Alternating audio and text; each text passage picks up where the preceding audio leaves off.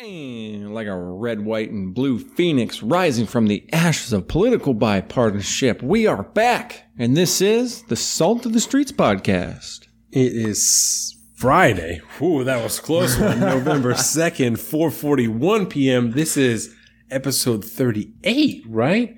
Jesus Christ. Welcome we back, are. everybody, to the Salt of the Streets podcast, your one and only source for social and political commentary on weekly news, pop culture, and sports built from the ground up for people like you and me, the everyday normal person. Join us as we discuss life, liberty, and the pursuit of happiness and continue our endless efforts to bridge the gap between people and information. As always, we are your hosts. I am indeed Colin. I am Donovan. And coming up on this week's show, we got another listener request. Shout out to Isaiah, aka Third and Brooks, for this one. He wants to know about the uh, migrant caravan and the uh, possible implications. Honduras. And uh, so we're definitely going to hit that. Uh, after that, we have some. Uh, oh, how do we phrase it in the pre-show? Called it like the Trump administration and the trans community, maybe. Yeah, and they want to redefine gender as a specific whatever. We'll go we'll go We'll go into that. Yeah, the the definition they have over Yeah. gender. And uh, like and then of course gender. we both got pretty fully stuffed grab bags, full sacks. Full Is what he said. full grab sacks. I can't even get through that one with a straight face. Oh, and of course, probably much, much more, like always. But of course, before we dive into the heavy stuff, just take a second and rate and review the show on whatever you're listening to us on right now, whether it's SoundCloud, Stitcher, Apple iTunes podcast. Give us that 30 seconds. Give us a rating. Give us a review. And, and of course, don't forget if you screenshot that review and send it to us on one of the four. mi- Well, actually, we haven't gotten to the social medias yet, but you'll get five dollars off this deliciously beautiful Salt of the Streets shirt. they come in all sizes, not just this one. Absolutely, yeah. This is just the one that fits on the This screen. is just the one. And how to do that? Well, you can follow us on Instagram at Salt of the Streets. Give us a like on Facebook at Salt of the Streets. Check out our weekly blog on saltofthestreets.com. And of course, if you're the type to enjoy a video podcast, which I hope you are, and I hope you're watching right now, I like the the YouTube channel is Salt of the Streets. Just search us on YouTube. You'll find us there. We drop new videos on Tuesday. Podcast drops on Monday, which of course you know because you're listening to this right now uh, saltofstreets.com. We have everything that we do there, links to everything, including our weekly blog post that drops on Thursdays. Airting. And of course, because this isn't just two homies sitting here chopping it up about politics and the sick depravity that is the news and all that twisted stuff that we love so much, It's a sad time. we also want to include you in this conversation. So just like Isaiah Brooks there, if you want to hear us talk about something, you want to- get in that conversation, let us know. Hit us up on our personal social media. I am at Big Bird Offie on both the Twitter machine and the Instagrams. I am Salt of the Street on Twitter and Alpaca underscore Donovan on Instagram. Of course you are. Yeah. You and your alpacas. Yeah. Also, uh, Movember. Movember. We talked about this in the pre-show, but we're talking Yeah. about it now again.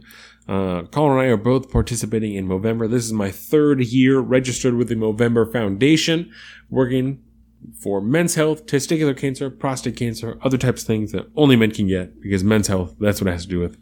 Um, so we're going to grow mustaches this month and we're going to donate some money. You can give us money, not us, but the Movember Foundation in our name. And you can do that by, like I said, I'm going to post these links with the episodes and everything. Um, you can also just go to Movember.com and search for either of our names, and you can donate there, and everything will be good to go. So anything you can give is appreciated. It's five dollars, two dollars, one dollar, anything you know. Especially if you're a man. This, like I said in the pre-show, the way that I think about it is, if I get cancer in my testicles or on my prostate, I'm gonna be really happy that I grew out my mustaches, my mustache, Your mustaches. and um, Absolutely. you know, Participated. money that, yeah, exactly. So it's, I think that it's worth it. Um, anything you can do, save some people's lives. Everybody knows a man. You know, everybody loves at least one man in their life. yeah, if you're alive, you had a father at some point. At some point, you had someone that was a male that helped your life come into existence. Yeah, maybe not necessarily a father, but a But uh, a male. a someone that sired you. Yeah. And Sounds terrible. and since then there's probably at least one male in your life that you've not hated. You know? And I think it's worth it. Absolutely. it's worth it to save men's lives. Not to mention we're we're also helping all of humanity. I push you know by supporting these types of you know research funds and stuff like that. You're Yeah. always pushing towards you know finding a you know a better way to treat cancers, and I mean you're always helping people out. Yeah. You know, last weekend we talked in the pre-show. I went to that that uh, Rotary Gala, and it was the first time that I was ever really able to to participate really in a charity like that, and to be able to give a, a an amount of money that I've never been able to do before. Yeah. And I've always kind of been kind of a believer in charities, but you know, I've never. Now I I am a thousand percent behind the act of charity. I felt so good to be able to to to give money towards this organization that helps out the local co- community. You know, I know people that that volunteer there, and I just felt really really good. And Yeah. like the power that that has to be able to be like, okay, I worked hard for this money, but I want to give it to these people that go out and do good in my community Yeah. with that money. And it, it feels really good. So make yourself feel good. Well, uh, I haven't registered yet, so I got to do that at the end of the cast. But by the time you hear this on Monday, Donate some dollars. donate some dollars. Help out some people, man. That's really all it's about. That's what it's all about. Yeah. You know, it's the uh, it's the old blood drive thing. You know, It's worth it. you ever given blood before? No, that freaks me out. Okay, But I passed out when it happened to me. uh, you know, I, I only I'm a big dude. I mean, it's it's hard to pump blood through this whole thing. yeah, no, it You know? freaks me out for people that take stuff out of my body. Um, but you know, You can make more, bro. That's it's fine. me. And you I get an orange juice and a that. cookie afterwards. yeah, no, I totally know that. Um, but it's not something that I dated a girl once that I went with her to donate blood once, and I sitting there, you know, at the table and was talking to the dude, and he was like, "Have you ever donated blood before?" No, man, that just I don't know. That's my blood. Yeah, you're like you're just taking stuff out of me and putting it other people, and it's like, what saves lives and blah blah. blah. Like, no, I know that. Like I, I consciously I know that, but Mhm.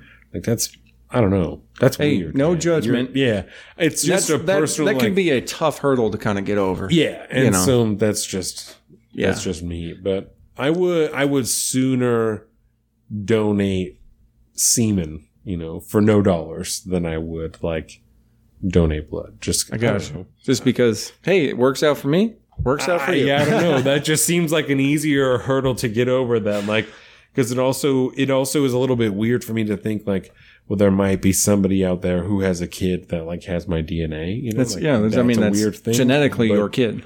But See, I could never get over that. That that part would freak me out about that. I don't know that my wife would be okay with it. But for Yeah. me personally, I think it would be easier for me to be like, That'd be kind of cool, you know, know. the Over it. spread the good genes. Right. Hopefully, I have good genes. I don't know. I should take that twenty three and me and find out. Well, and I guess that's why I say that is because like Jordan, like the whole time that she was growing up, was told that she was gonna have a really hard time having kids, you know, and then mm-hmm. got pregnant super fast, Super well, quick. Maybe maybe it'll benefit somebody else too. So like maybe maybe it'll be for the better, you know. Yeah, right.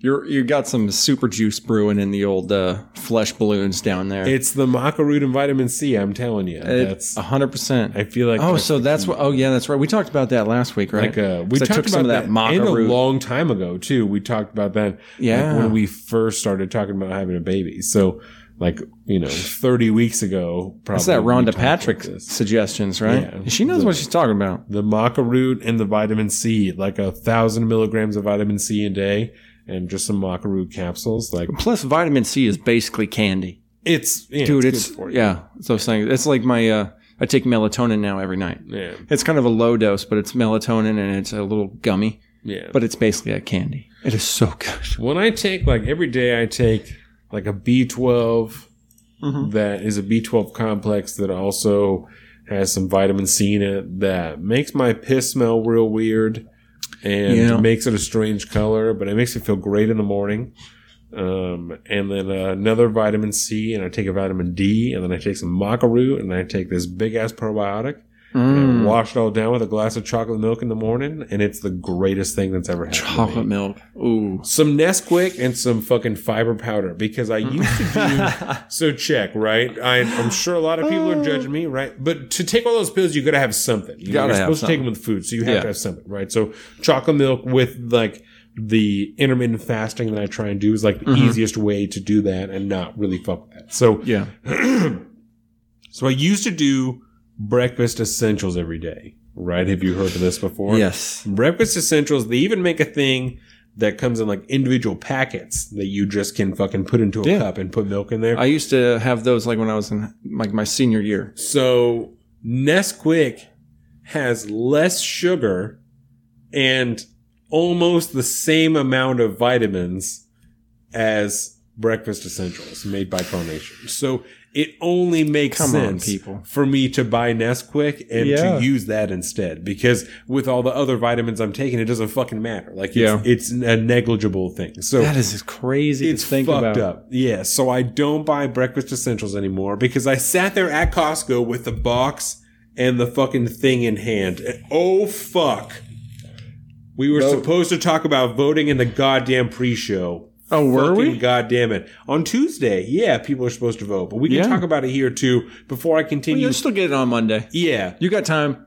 Just It's as long as you don't need to register, it's already Yeah, too late and we for talked about this. If you don't vote for the people, vote for the initiatives in Washington. That's the th- or anywhere. Vote for the initiatives because that's what's going to affect you directly on you a day to day life level. in your paycheck county, to in your paycheck. state. That's what's going to affect you. Vote on the initiatives. You don't have to vote on everything. You can leave whatever the fuck you want blank. You're allowed to do that.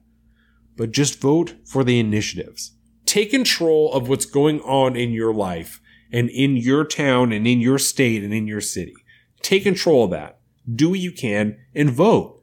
This is where your vote matters. For all the people who think, oh, why don't vote because my vote doesn't matter? You know, the electoral college and all the blah, blah, blah, super delegates, fucking bullshit, blah, blah, blah. This is where it matters.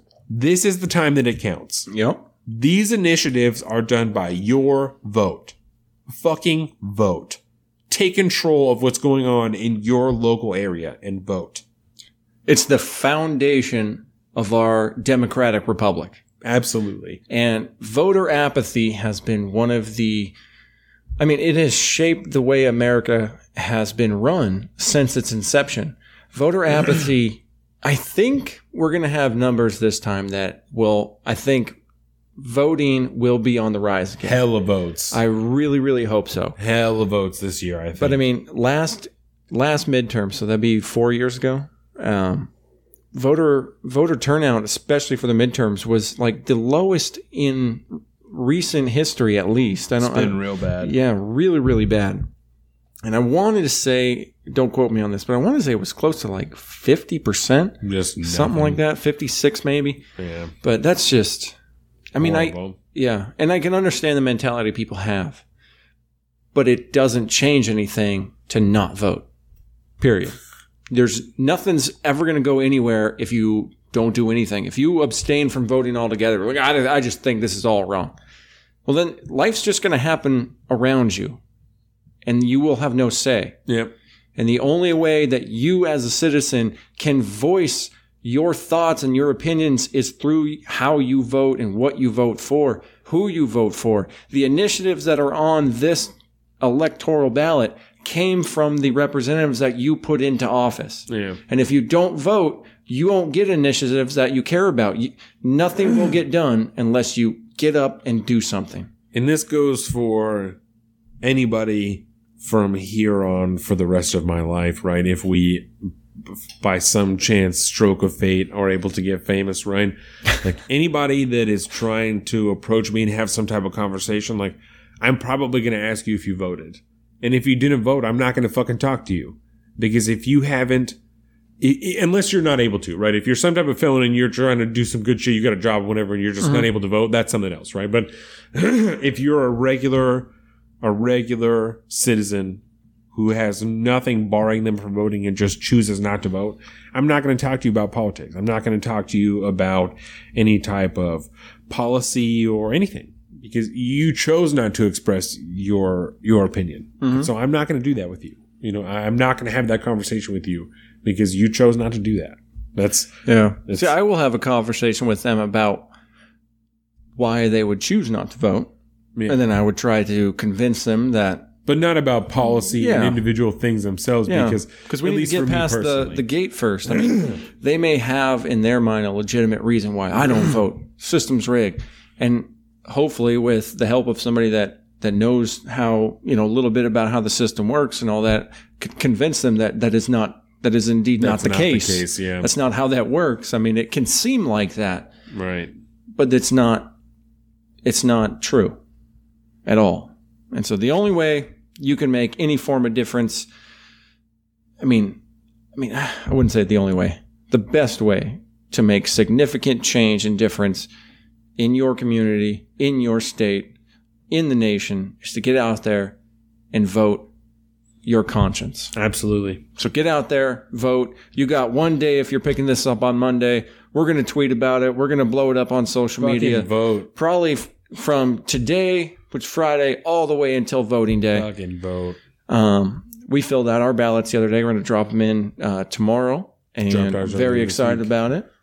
It's uh, I felt good about my. Uh, you know, we had a really good discussion last week. If you want to, if you missed last week last week's show and you want to learn some more about the initiatives and you know stuff like that, take a look at episode thirty seven. We talk all about it. And uh, really help break it down, at least the uh, the Washington initiatives and stuff Yes, like that. yeah, absolutely. I think the ideas there are pretty pretty wide spread. You know, Applied to everywhere. yeah, I, think, so. That was a good impromptu mini mini seg, bro. I like how you wrote that on your hand. I did. For in those fact, of you write who are on not my watching, hand. yeah, I saw. He looked at it. He's like, "Fuck!" I was like, "What?" It was, oh, it said vote. So I went to the Mexican place and I got a beer, and then the rest of the guys got there. And Spencer bought a pitcher, and I was like, "Oh, well, I should do that if everyone's going to be here." So I was like, "Well, let me get one of those, and then I'll buy the next pitcher." Mm-hmm. And so I bought a pitcher, and then Casey bought another pitcher, um, and then Tyler bought a pitcher, and then Drew bought a pitcher, and the one that I bought hadn't got finished yet. So I was like, well, I need to at least finish this pitcher before I leave here.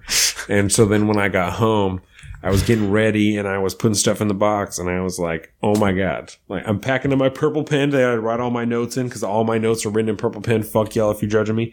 Um, but I was like, I need to remember to tell people to vote, and so I fucking Wrote it down. wrote it on my hand real quick because I figured at some point I would be fucking, you know, making my point and being all wild and, and look at my hand and be like, oh, god damn it. And that's exactly what happened. exactly. So, I wish I would have said Oh. in the pre show, but that's all right. We'll talk about it enough time since then. yeah. Um, but it'll, it'll be When we get on that social, we can put that in the in the thing there. Yes. Fucking vote, man. Just, and women, just people, fucking vote, man. Well, after the cat, let's after we uh, record today's episode, we can stop and we can do another quick little live message and throw it out there. Pop it out there. Totally yeah, do I think we could probably do that nice Word. and quick. I think The- that's it's good- 2018. We can do whatever we want, baby. the world is our oyster. This is our fucking social media. Exactly. And in our world, we're today we're going to talk about your world Man. and how you are not under threat of invasion from migrants. Which No. I just Fuck that, dude. That's part of the point I have here because Jordan and I, my wife and I, had. I was doing research, right? And she's like, "What are you? What are you looking at?" And I said, "Well, I'm looking up like the caravan and blah blah blah." Well, I'm excited to hear about that because I don't know about that. And I Mhm. said, "Well, what do you want to know? Like, talk to me right now because that will help me formulate what I'm doing." you know? absolutely. So we talked for probably fucking 40 minutes, you know, Woo. about the caravan and like, oh, it's five o'clock. That's a probiotic right there.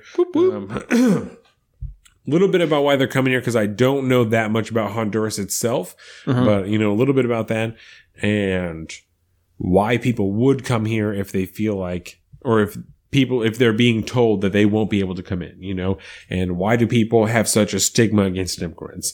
And, you know, we talked about so much stuff and it, it, it was, I mean, this whole, these brackets here are just talking points Mhm. for discussions about Well, that. well, yeah, that's why I was super glad that Isaiah reached out and, and brought this up because Yeah. there are so many different points to hit. There's so many different angles to look at this from. There's so many, uh, especially, I mean, there's a whole, there's a whole angle that it doesn't actually deal with the you know the migrants at all, and it's strictly political because of Right. midterms and all this.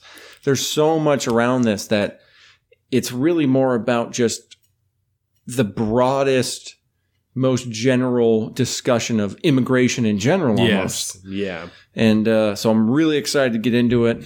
Maybe we should just start off with the facts about it, maybe, Yeah. and then just kind of go off from there. Um, so the earliest record I have of kind of the beginnings of what's being called the caravan now, right?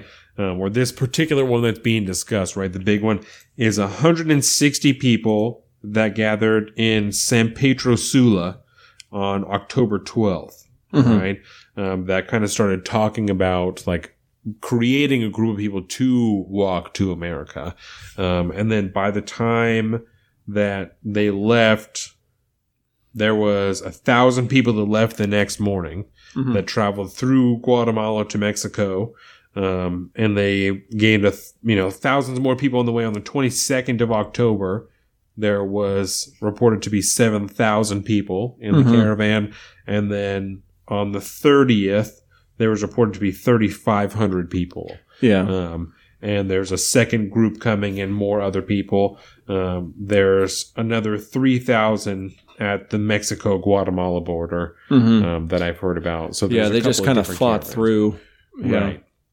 And it's Um, important to to note that say you know because the numbers are all kind of you know guesstimations almost in a way. They're not real because they're exact. differing between depending on who's reporting it whether Yeah. it's like um the UN or reporters Mhm. that are with the caravan you know because it's so spread out it's hard to Yeah. estimate 7,000 people because if you're standing with a group of people you know you can only see so far you can't Yeah. see 7,000 people standing in you know four or five in a row you know all the way back to that's you can't see that far so Yeah, and at a certain point, how do you?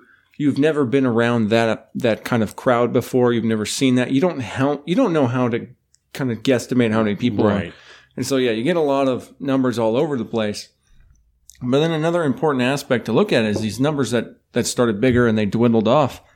Um, these are people, for the most part, that have kind of gone to a place and then found a place where they were like, okay, no, I'm good. You know, I gotta, I gotta. De- There's a bunch of people that actually sought uh, asylum in Mexico. 2,700 people have applied for asylum in Mexico, and mm-hmm. 500 other people have tur- have just agreed to turn around and go back to Honduras because that's uh-huh. that's where the San Pedro Sula right is in Honduras. That's I I didn't mm-hmm. mention that, but that's where this core group of the caravan originated from is Honduras, and that's where this additional 3,000 people that are at the Mexican Guatemala border that I was talking about, most of them are also Hondurans that are fleeing. I mean, they're f- poverty, violence, persecution, gang violence, corruption that goes on within the government.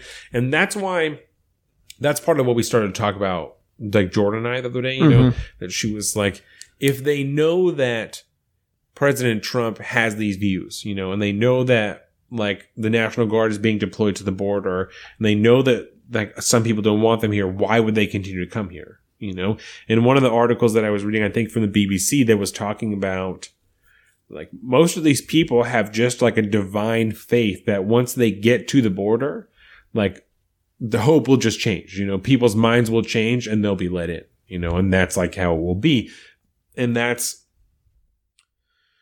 I mean, I don't know. I I how had to- deeply any immigrant really would know about the the complex and complicated and convoluted immigration system of the United States. So they just you think they just assume that once they get there they'll just Well, kind of change their minds. you know and- that, or it's just you know it's the only thing that they feel they can do is Yeah. go try. and that's what and we talked about that too right because i told jordan i, I said said I, I understand to a point right i can't totally understand because i've never been in that circumstance where i feel like i need to leave where i live to find a better opportunity right said but if i sit back and i think as a soon to be father if i knew that i couldn't find a job and i didn't have faith that my government would continue to exist would I try and go to Canada? Probably. Would I try and take you and Dax to Canada? Probably Yeah, because if I felt like that was a better opportunity, Mhm. I probably would do that. You know, if that's what I feel like is best for my family. So I understand that. Um, Well, I think but because there's a lot of there's a lot of like ire uh, coming from one side of the debate here Yes. about how you know criminals and they're you know they don't they're illegal and blah blah blah and we don't want them here. people from the Middle East and Yeah, and Jews apparently that that, are was, that was another thing that I heard. I was like, that are mixed in with the caravan. yeah, okay. Why does that make a difference? I don't know. It's important to know that's important. That's uh, reported by our president, Yeah, Donald Trump. So shake my head. yeah, Um, and I mean, under, I just understand saying that, that. Like, I don't care who's in there because I know that we have a vetting process. And so, I mean, you see it all the time about how there are people that get arrested as they try to come through the border somehow. and it turns out that they have some kind of ties to some of our, you know, some red flag group somewhere. And they get arrested or they get just automatically turned around, deported or something. I mean, Right. I understand that you know, having a controlled border is an absolutely necessary thing for a sovereign nation to have. And that is by no means, you know, when we talk about migrants and all this, it's just a point that you need to understand that most of the positions, at least on my side, are made with knowing that that system is in place, regardless of how imperfect it is and how, you know, screwed up it is and stuff like that. It still does weed through some of the you know the the threats, if you will, that come across the border. right. Um, and so, yeah, I just don't want it to sound like I'm a like a, we're an open borders type of individual. No, You know, no, nothing, like that. not at all. Right. Just So- because you can have sympathy for a migrant doesn't mean that you support you know the far extreme position either way. So Jordan also asked me, right? She said, she said, so, so what happens when they get here, right? If this is if this is the case, like what happens when Mhm. they get here? And I said, well, from what I understand, excuse me, some of these people are fleeing violence and persecution and are are would be eligible to apply for asylum, right? But most of these people are looking for better economic opportunities, right? Which is not something that we allow people to come here for because that's not how That's what standard immigration is for. Right, right. And so I said, I said, so when they get here, like the people who are able to apply for asylum when they get to the border, like realistically, objectively, when I think about it, right, based on the policy that we have now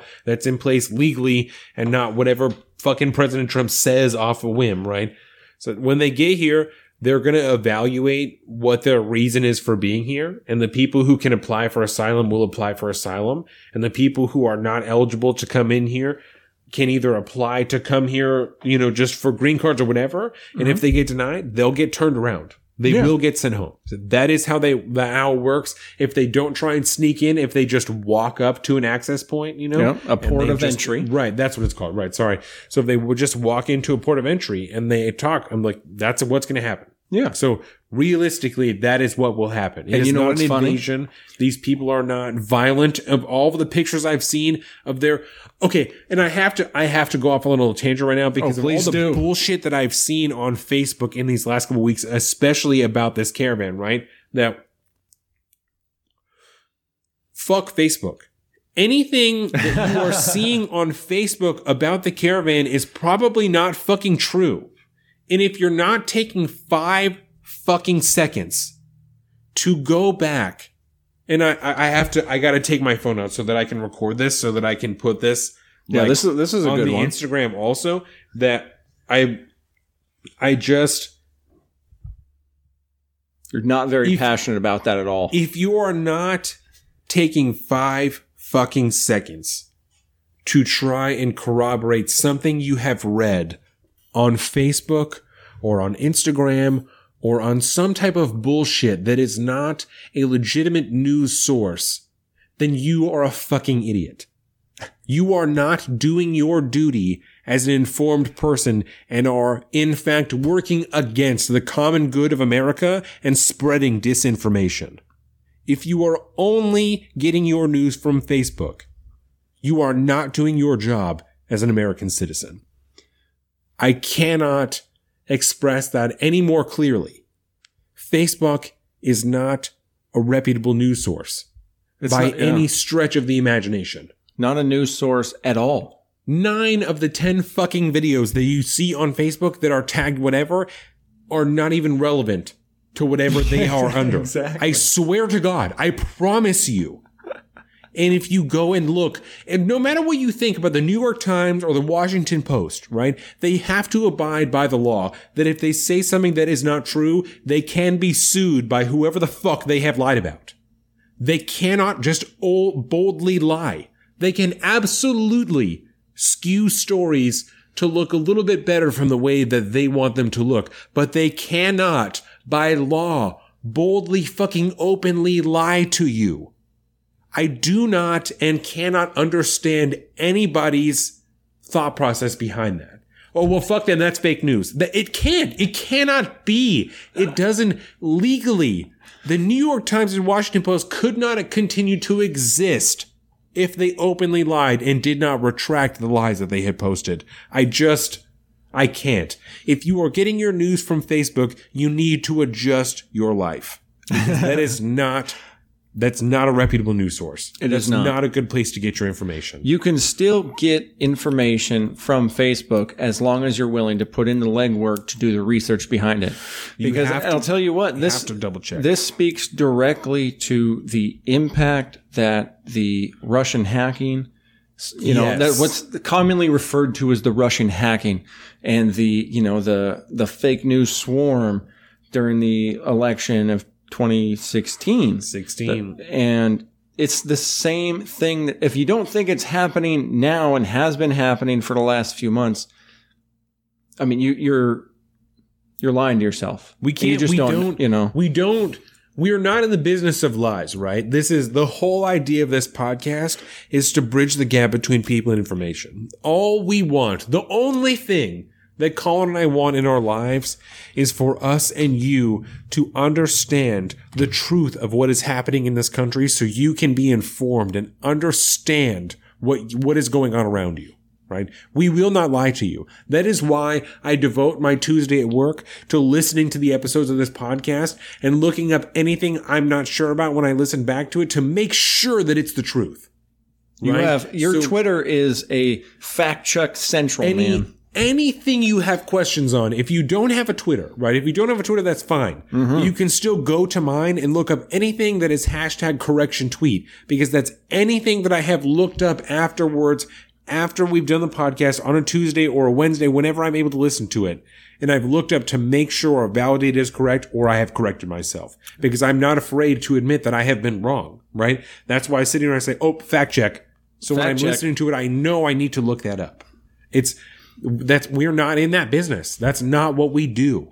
We are here to give you the facts and tell you what our opinion is and be very clear about that.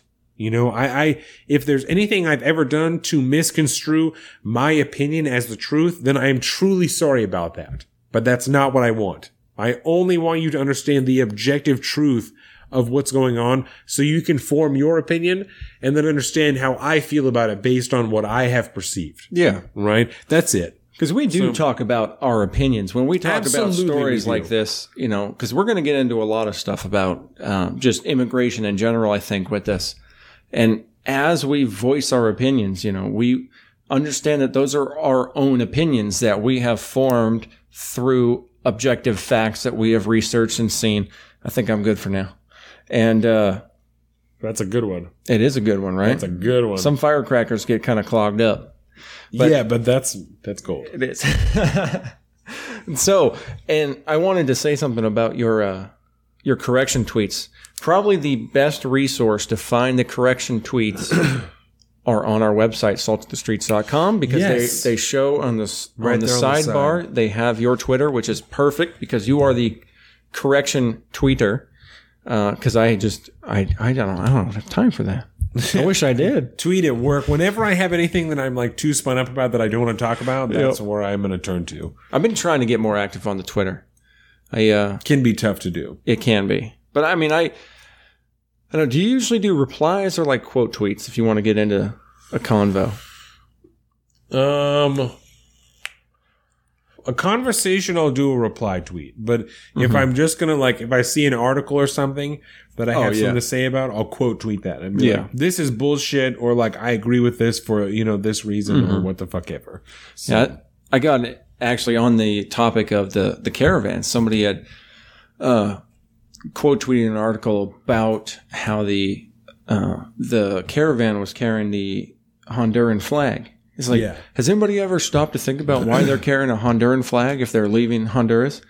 And I, because they're from Honduras. I said, yeah, just because you want to immigrate somewhere or are forced to immigrate somewhere, whatever, doesn't mean you have to lose your sense of you know national pride. Right, you just don't have faith in the government that's running it right now. Yeah. like that doesn't mean you, You don't know? love like Honduras. That's Yeah. fucking crazy. That's insane to think about. And I saw that tweet, and it, I don't know who it was, but it was somebody with a blue check. So I knew that my reply wasn't going to even get seen.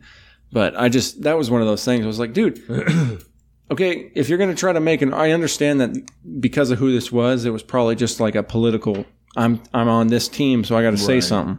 And I, you know, just because you're on that team or just because you support like a, you know, a rock solid, you know, tight and clean, efficient immigration system doesn't mean that like you can't have, you know, like what's the word? Uh, you know, you can't feel bad for the the migrants that are coming Right. for whatever reason. I mean, you can't.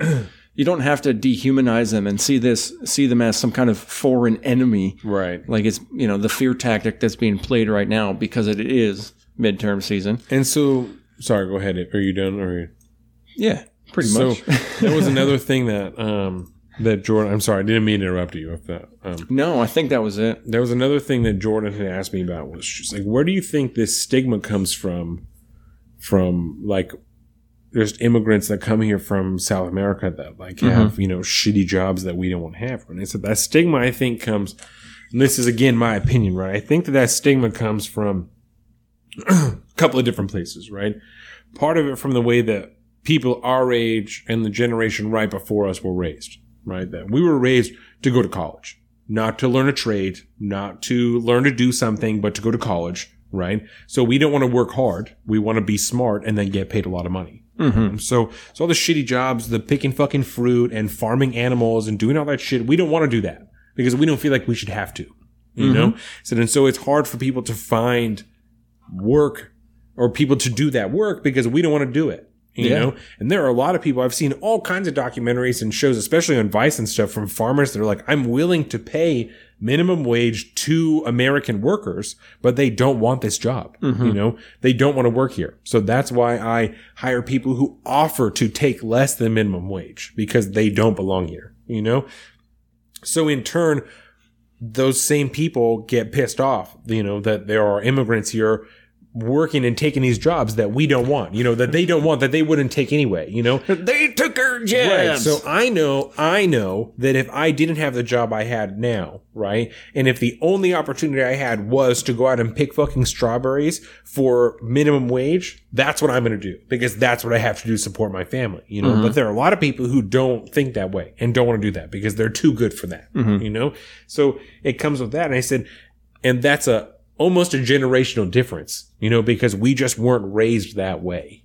I know? can see that. So, and a lot of the people who think the other way, that are more of the, I kind of started thinking about it two different parties, right? The college generation and the trade generation. You know, the, because the people before us, like the baby boomers and a little bit after that, were a trade. You need to learn to invest in the country, deal with some type of infrastructure or some type of industry, something that is going to improve the country. You know, put in your fucking work, get your gold watch, get the fuck out. You know, I think that's kind of a that might be giving that generation a little too much credit, but I think I agree with you Well, that so that's, maybe that's not- where that that generation certainly focused. so maybe generation is not the right term, but like time frame, Yes. you know, is the Perfect. better like term, right?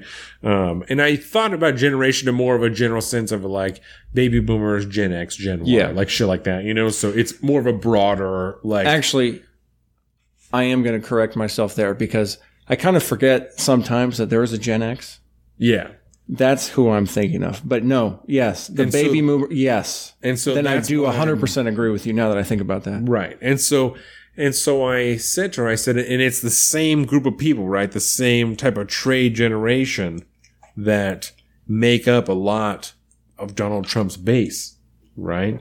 can see- and, yeah. and it's those same people that also not only look down on the school generation, but also look down on the immigrants taking the jobs from the school generation because they almost blame them just as much, right? Yeah. So, so and it's not just that, but they're also listening to President Trump spout off all these lies, you know, uh, about the, you know, these are criminals and these are murderers and they're drug addicts and they're drug dealers and they're from the Middle East and they're this and they're that and they're ruining the country, you know, and all this stuff.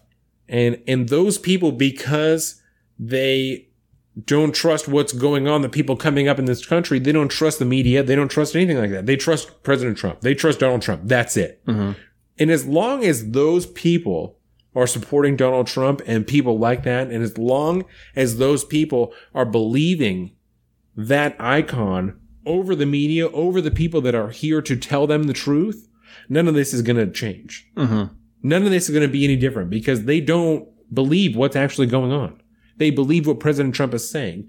No matter how many times we can sit here, and I even thought this morning while I'm in the shower, I'm like, I should start on the back page of my notebook. I should start a tally of all the lies that I find. You can't do that. And then I'm like, it's a waste of time. It's a waste of fucking time. There's for me to do entire that. there are know? entire websites devoted to that.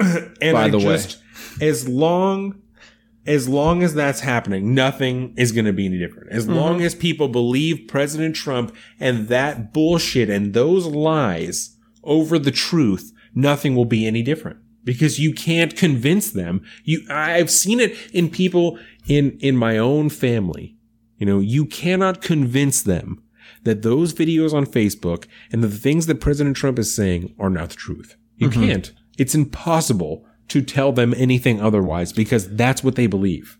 You know? Yes. And until that's shifted, nothing is going to change.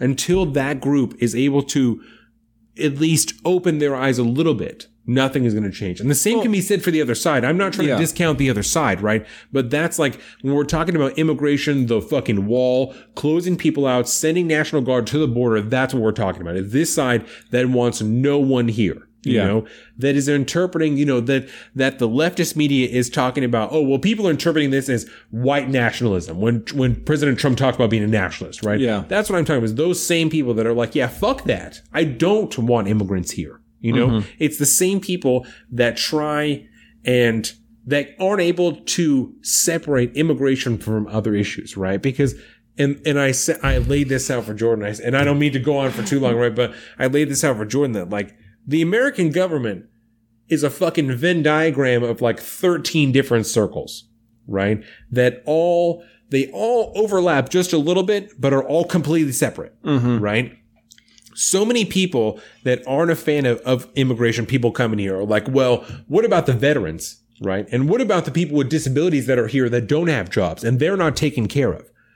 I hear you and I understand Yeah. that that is not relevant to immigration. it's called Those two- whataboutism. those two things are yeah. completely separate, right? If you have a problem with immigrants or with veterans living on the streets, you have to look at the VA. Yeah. If you have a problem with people with disabilities not getting jobs and something like that, that has to do with American bias and their problem with people with disabilities, not about fucking immigration and people coming here, right? Yeah, and that's a problem on on both sides, which is funny. It's Absolutely. those, it's those, it's called that whataboutism. What I, that I just said. It's it's one of those. You know, you take one issue that, like you said, might overlap in that Venn diagram with something else, and which is a completely different conversation. Which is something I actually saw in one of the, which one was it? Oh, it was actually during the uh, that in the next topic that we're going to talk about the trans thing, um, the Trump trans relationship. Yeah. you know where where they try to. It's a New York Times post where they essentially kind of do that whataboutism and say, you know, they're they look to this problem, social problem, I guess, this battle in in the culture war, and then try to relate to find a couple little things in that that correlate over here and they say well what about those you know what well what about that Yeah. and it drives me insane. It's it's the old uh, if you're gonna if you're gonna try to shit on Trump, if you're going to call him out for something, call them out for something that's legitimate because there's a thousand and one things that are legitimate call outs to make. Don't try to swing wild, man. Right. That's don't try to bring in this subject if it doesn't belong because you have one little detail that might correlate. because It there's a, drives me up a wall. Right because there's a difference between whataboutism and like using something as an example. Exactly. Like, well, why don't we take a look 60 years ago at like other shit that's happened and like, well, trying to divert to another issue that is you you can relate, you can draw some type of line You can to, almost but make it's not any really two things correlate exactly. at some point. It's like that game where they call it like the five degrees of Kevin Bacon or, or the three degrees of Kevin Bacon. You know, like I've any- heard that, but I have like- no idea what it is. Like so, anybody you can take any actor and through three different movies or three different relationships, you can connect them to Kevin Bacon somehow. You know, okay. It's like any fucking famous person somehow through three different people or or movies, Yeah. you can connect them th- to Kevin Bacon. They tried to do that with the IDW, with some members of the IDW. And then I remember Rubin got super pissed about it for a long time, just would not let that that thing drop. Um, but uh, there is one point I wanted to make about those people that are just so diehard about this caravan. You know, it's an invasion. It's a it's a Yeah. it's threatening, you know, American sovereignty. If you would stop to look just a little bit back in history, this happens almost every single year. Yeah. Sometimes it's bigger, sometimes it's smaller, but it happens almost every single year. Last year, there was a caravan that came up and I think it was, it was a lot less than this one. It was, I want to say it was like in the 13 ish, 15 ish originally. And then by the time they actually got to the border, there was like 130 people. Yeah. And then most of them were able to get in on uh, on some form. Right. And some people were arrested because they found out they were they were criminals or I don't know something, um, and they were deported. But for the most part, like there's a lot of attrition. Number one, and Yeah. That's what you know I already. we do have a system that does you know work in some fashion. People get in when they come up to seek asylum. It's not Right. they're not all going to get turned away. None.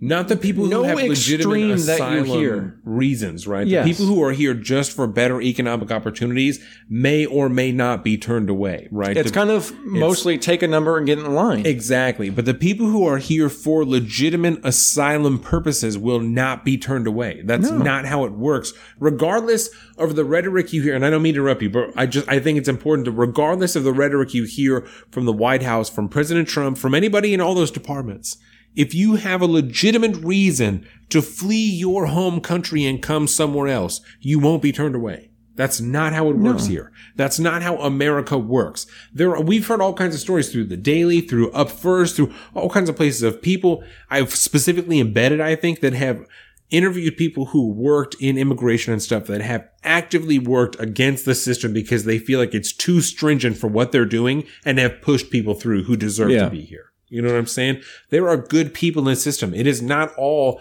fucking President Trump, Jeff Sessions, who everyone thinks is a fucking mm. white supremacist. Like it's not, it's not all racist and pieces of shit. Like most people are good, legitimate people who are here trying to do what's best and know what's good and what people need. Yeah. You know, it's not any different just because you work for the government. Most people who work for the government are pretty good. You know, it's the few that you see on TV that gra- that get representation that are pieces of shit. Mhm. It's you know, I And- mean, any we I could mean- be working for the government. That doesn't make us assholes. That doesn't make us pieces of shit. We just work for the government because we need a fucking check. Unless you, know? work at the DOL, and then unless you work at the DOL. Did you see the guy who dressed like a sloth? I think it was. In, Uh, I like, did. Oh I my did. god, That was the meme of like my week, man. That, was, was so good. Shout out to that fucking guy. It's from Zootopia. So that was great. So good. Which is a fun movie. That's a crazy movie. It is Lots of fucking symbolism in that movie. It's super hard. Yeah. That's something else. There was a point I wanted to make about that too. Yes. Um, and that's crap. What was it? It's about rhetoric.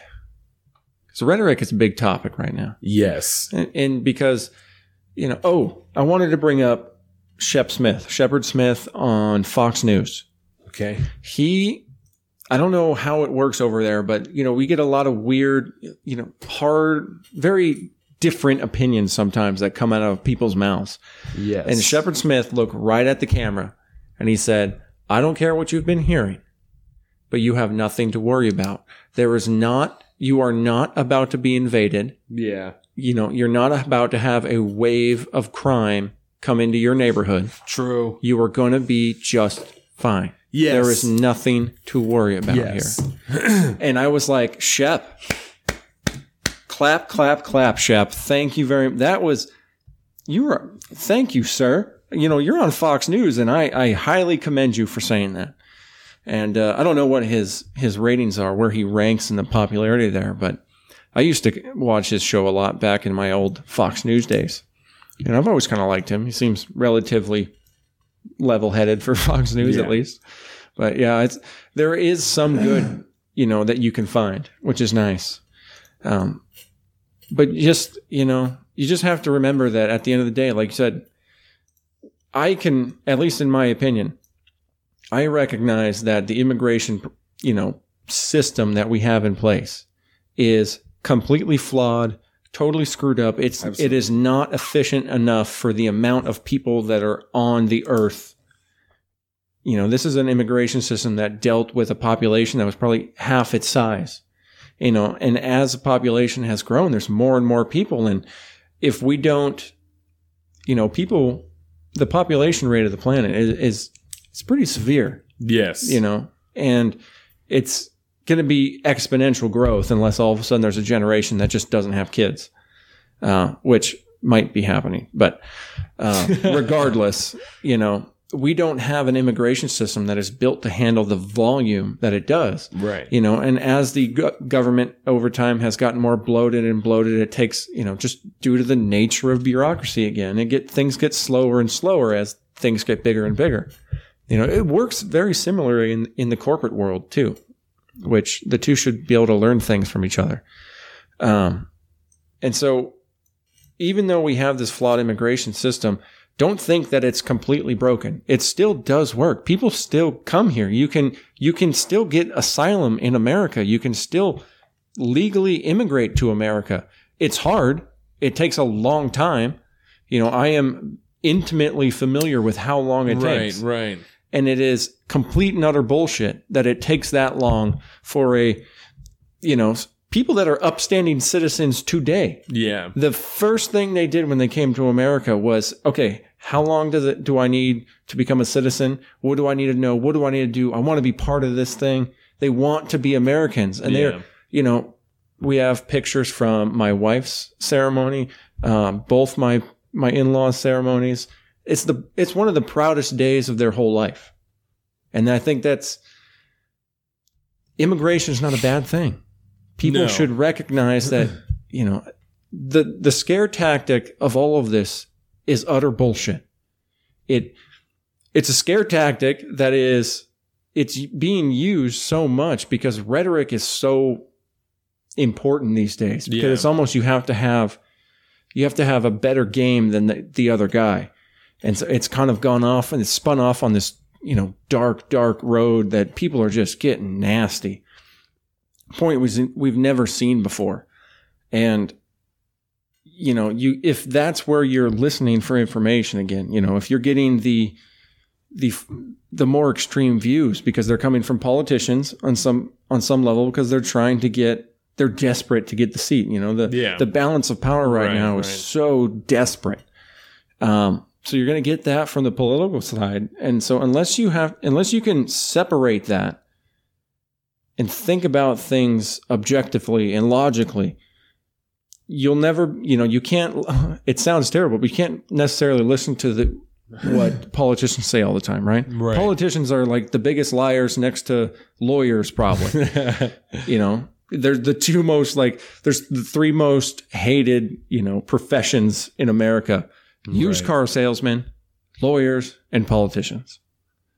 And you should remember that because there's a reason that that exists is because especially during election time, if they're desperate, they will do what they need to do, say what they need to say to try to get into an office. And so that's when they bring out the fear tactics because it, it works, as you can see.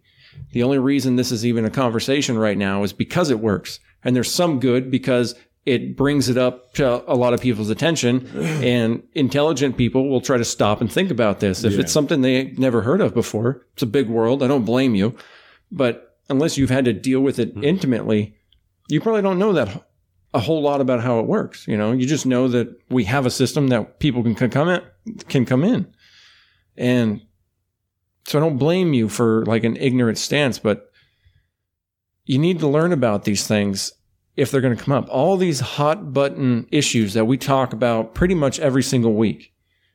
It's okay to be ignorant about these. You know, it's okay to, to have a gap between yourself and the and the factual information. But you know, you can you can do a couple of things about that. You can fix that by yourself. You just have to put in a little time and a little work. Yeah. And whether that's, you know, listening to people like us or, you know, people I- involved in the kind of the ideal realm or even the news realm that just believe in in the truth Yeah. and spreading facts and and then trying to, you know, some people like us, we like to throw out our informed opinions. And it, it can help drive the way certain people think. Mm-hmm. And that's the whole battle of ideas. And if you just give in to the scare tactic and just bite into it because there's some aspects that might be true, you're doing yourself and the whole world a disservice because it's not necessarily the whole truth.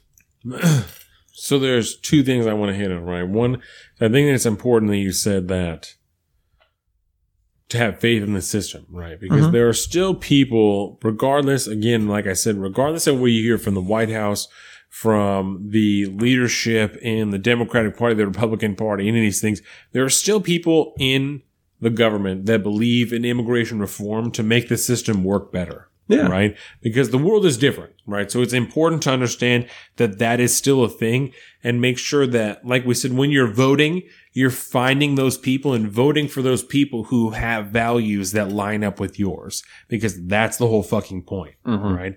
I also think it's important for us to talk about a little bit of the effect on America.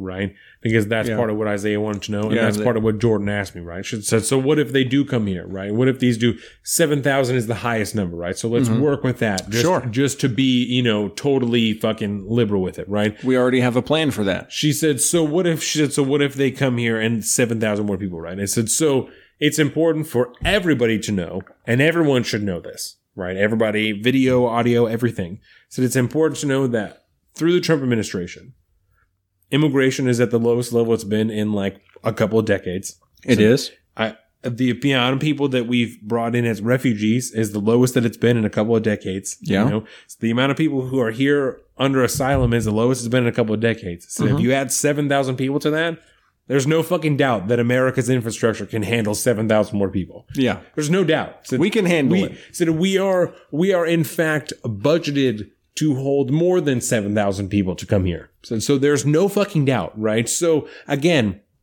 another point to say fuck Facebook, right?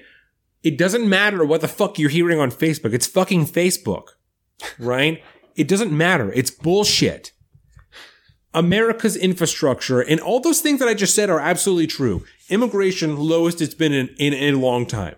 Refugees amounts lowest it's been in a long time, right? Asylum lowest it's been in a long time. Those are all facts. You can fact check them all. You can Google them all. They're all true. It doesn't matter. It's not a lie. It's all true.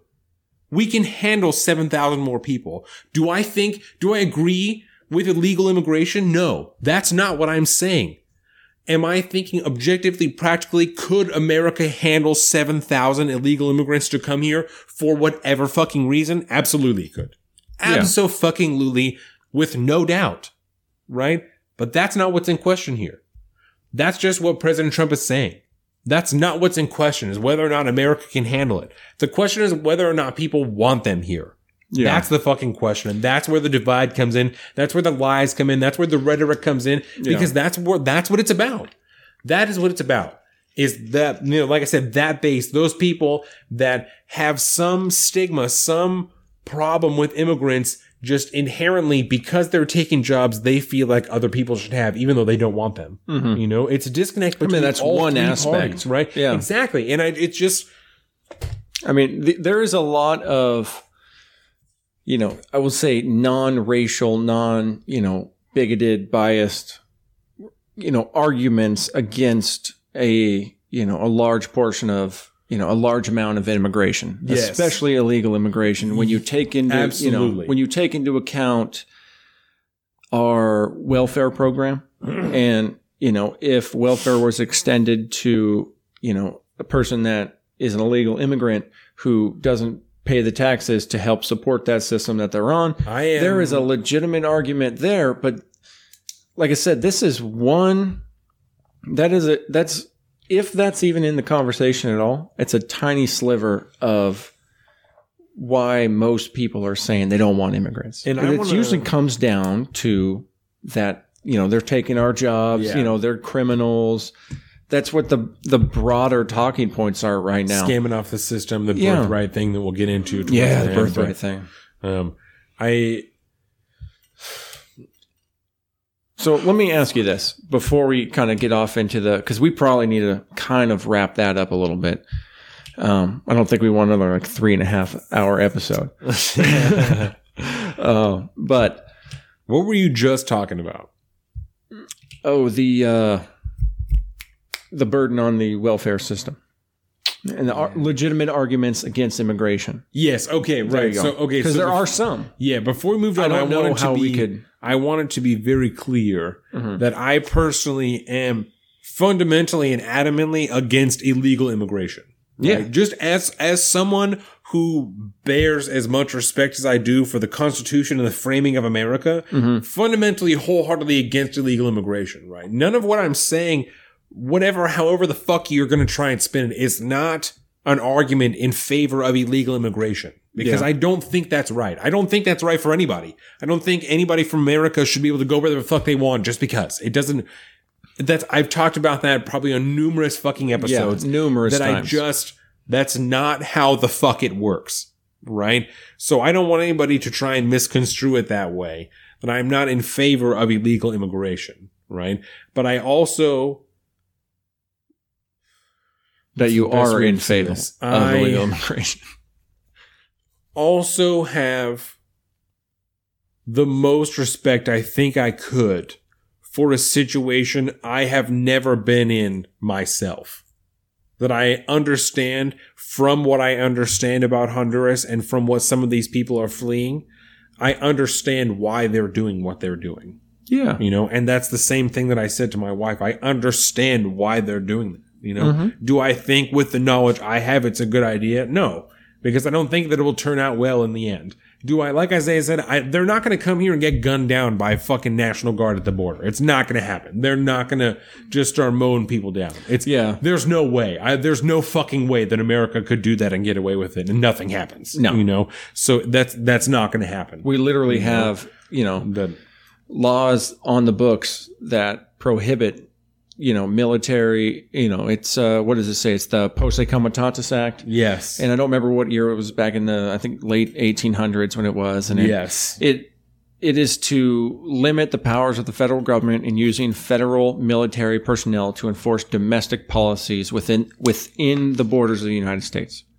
That's why when because we didn't quite touch on that yet, and that's the the military aspect that you know And I didn't look that Trump much at the into it. Pentagon. That's why I don't have Yeah. much up on it. because it's kind of to me it, it the worst thing about it is i think it's a waste of military resources maybe you know at least on the levels that we're talking about Yeah. and essentially what this what this is is the military is being called in to help assist i guess establish the infrastructure to help handle as many people as might be coming Because they sent another 5,000 troops down there, right? Is that yeah what the, newest last number i heard was like you know we're talking almost 10,000 or something like that Yeah, and the- so you know a lot One of the figures I heard was maybe not figures, but um, terms I heard was that it's more people that we have in Afghanistan or Iraq, right?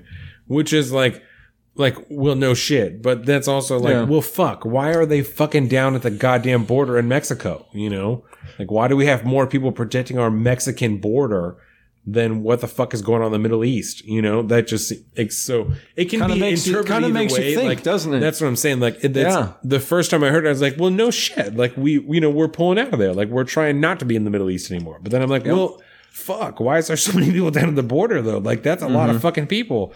So Yeah, and I mean they're they're being down there to help you know enforce the border. So I think there's Not to kill people. no, there's some kind of structures I think that are sure going more be armed, fences but or something. You know all that, but mostly it's all about establishing the logistical support and the infrastructure to make sure that the volume of people that are coming because it's such a it's an anticipated high volume to be thrown at once Yes. you know so they're talking about tent cities you know essentially being set up if needed Outside all air conditioned and all this stuff yeah to handle the amount of people so that's what you're that's what we're actually looking at because it's potentially 7,000 people. Like I said, we're working. Yeah. We talked about the highest number because that's just the easiest, the most conservative way to talk about this type of deal. yeah is to it's talk like if the highest worst should happen Exactly. this is We what we, we were prepared. Um, like I said, the the newest number I think I said was like 3,500. It's about half that amount is the newest number. yeah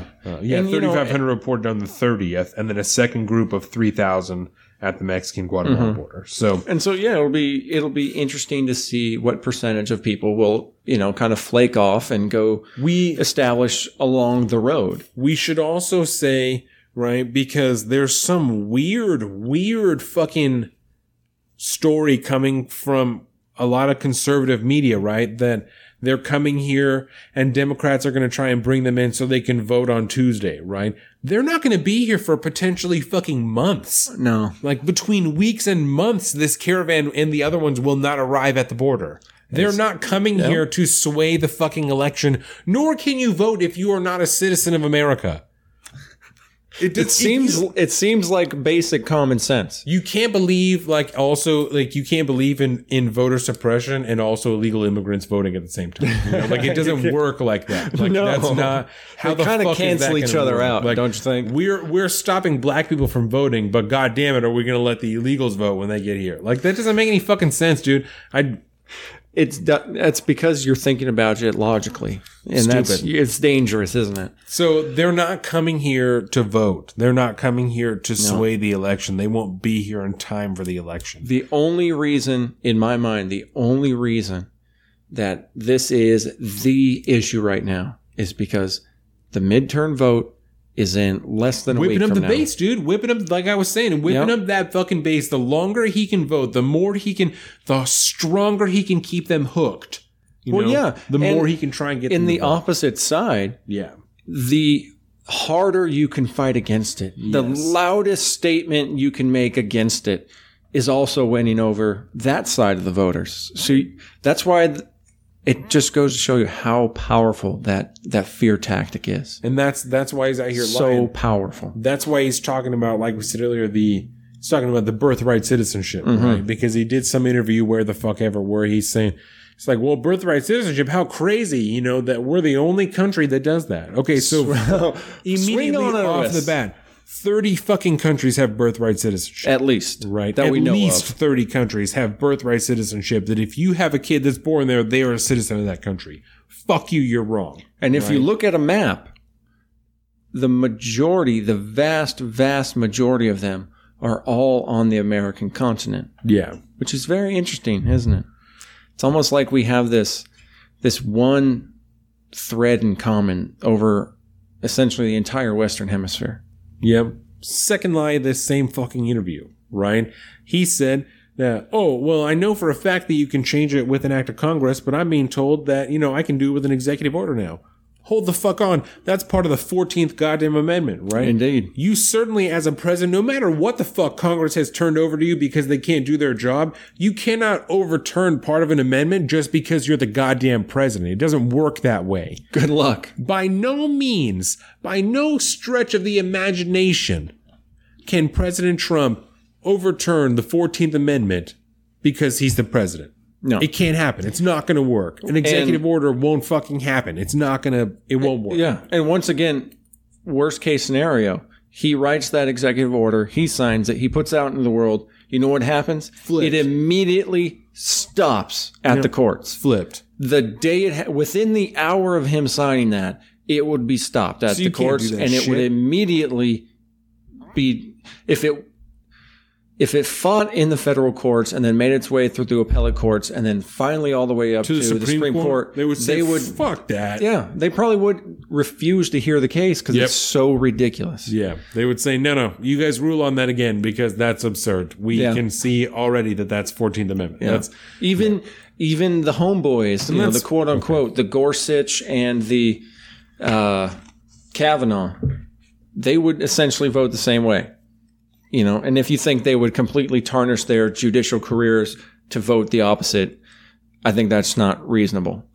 But are you looking for the amendment? yeah. It says all persons born or naturalized in the United States and subject to the jurisdiction thereof are citizens of the United States and of the state within they reside. No state shall make or enforce any law which shall abridge the privileges or immunities of citizens of the United States, nor shall any state deprive any person of life, liberty, or property without due process of law, nor deny to any person within its jurisdiction the equal protection of the laws. It's pretty cut and dry. I don't think you could spin that any way. And it's been it's been argued numerous times before. And it's it's been found already that that people who are born here are afforded protection under the 14th Amendment, you know, mm-hmm. regardless of how you feel about it. It doesn't fucking matter. It's it's it's that's how it's been ruled. You know, yeah. and and I can understand maybe not agreeing and trying to fight against that. And well, I'm going to try and find some cases that maybe I can argue and get that flipped the fuck over, and that's fine. But as it sits now, legally, that's how it is. And I, I just want to be able to put the argument the argument that I, I hear coming from the other side. Do it. And that is that there was in no way the there was no way the founding fathers could have anticipated Yeah. the kind of surge or the amount of illegal aliens, as we call them, having kids in the United States. And that's what a lot of people fear again about immigration in general is that illegal immigrants come in, they'll have kids, and now their kids are citizens, and, and now they'll be able to stay. Well, and the and, And the it's, just- argument it's disingenuous for one. the argument that I heard from Ben Shapiro, right, who is practiced law in whatever type of way, mm-hmm. right? The argument that he said that people have in favor of what President Trump said is that because of what the amendment says that The those who are- jurisdiction right under the jurisdiction of but if you're an illegal if you're an alien here then you're not under the jurisdiction because you're not a citizen here so that didn't that wouldn't account towards your child because of whatever which Hmm. i can see objectively rationally i can follow the logic that goes into that but i don't i don't agree with Mm-hmm. That's with almost that like reading be- it but That's almost like you can, you know, because I don't think necessarily he actually believes that. But that's You know, the that's- argument But that is the argument, and he said you could argue that you Right. could, but And that's- when I you take see it to the in- when you take it in its entire context, it's very clear. And so, Yeah. yeah, you can boil it down. Okay, jurisdiction thereof. What could we break that down and use? Well, and that's what put it in context about, and know. yeah But yeah, that's and that's yeah, like you said, that is what law is about. yeah And that's why I say I think on a legal level, you probably have a phrasing issue that you might be able to kind of update and fix, but the the actual reasoning behind the 14th Amendment in full context is pretty clear. yeah And so maybe maybe it would be a good thing if he did that because maybe they'll point that out. It'll work its way up to the the court system and on the appellate courts they say, "Okay, well, we've we found a we found a hole that maybe we should just tighten up a little bit." yeah That would be good. I don't but again, Either that's way. just knowing that shit's not gonna happen no, it's just not going to happen, It's man. it's not. It's, so that's when I feel secure, you know. Or if if you're a, a if you're a proponent of that, then feel upset. It's not going to happen. It's Yeah. that's President Trump does not have that power. He does No. not have the ability to take that amendment away from people. It's it's. it's and why again, this is another of countless examples why is Congress not moving with every single body or every body that's there to start limiting executive power? Yeah. Like, okay, you're in power still. I mean, you know how many?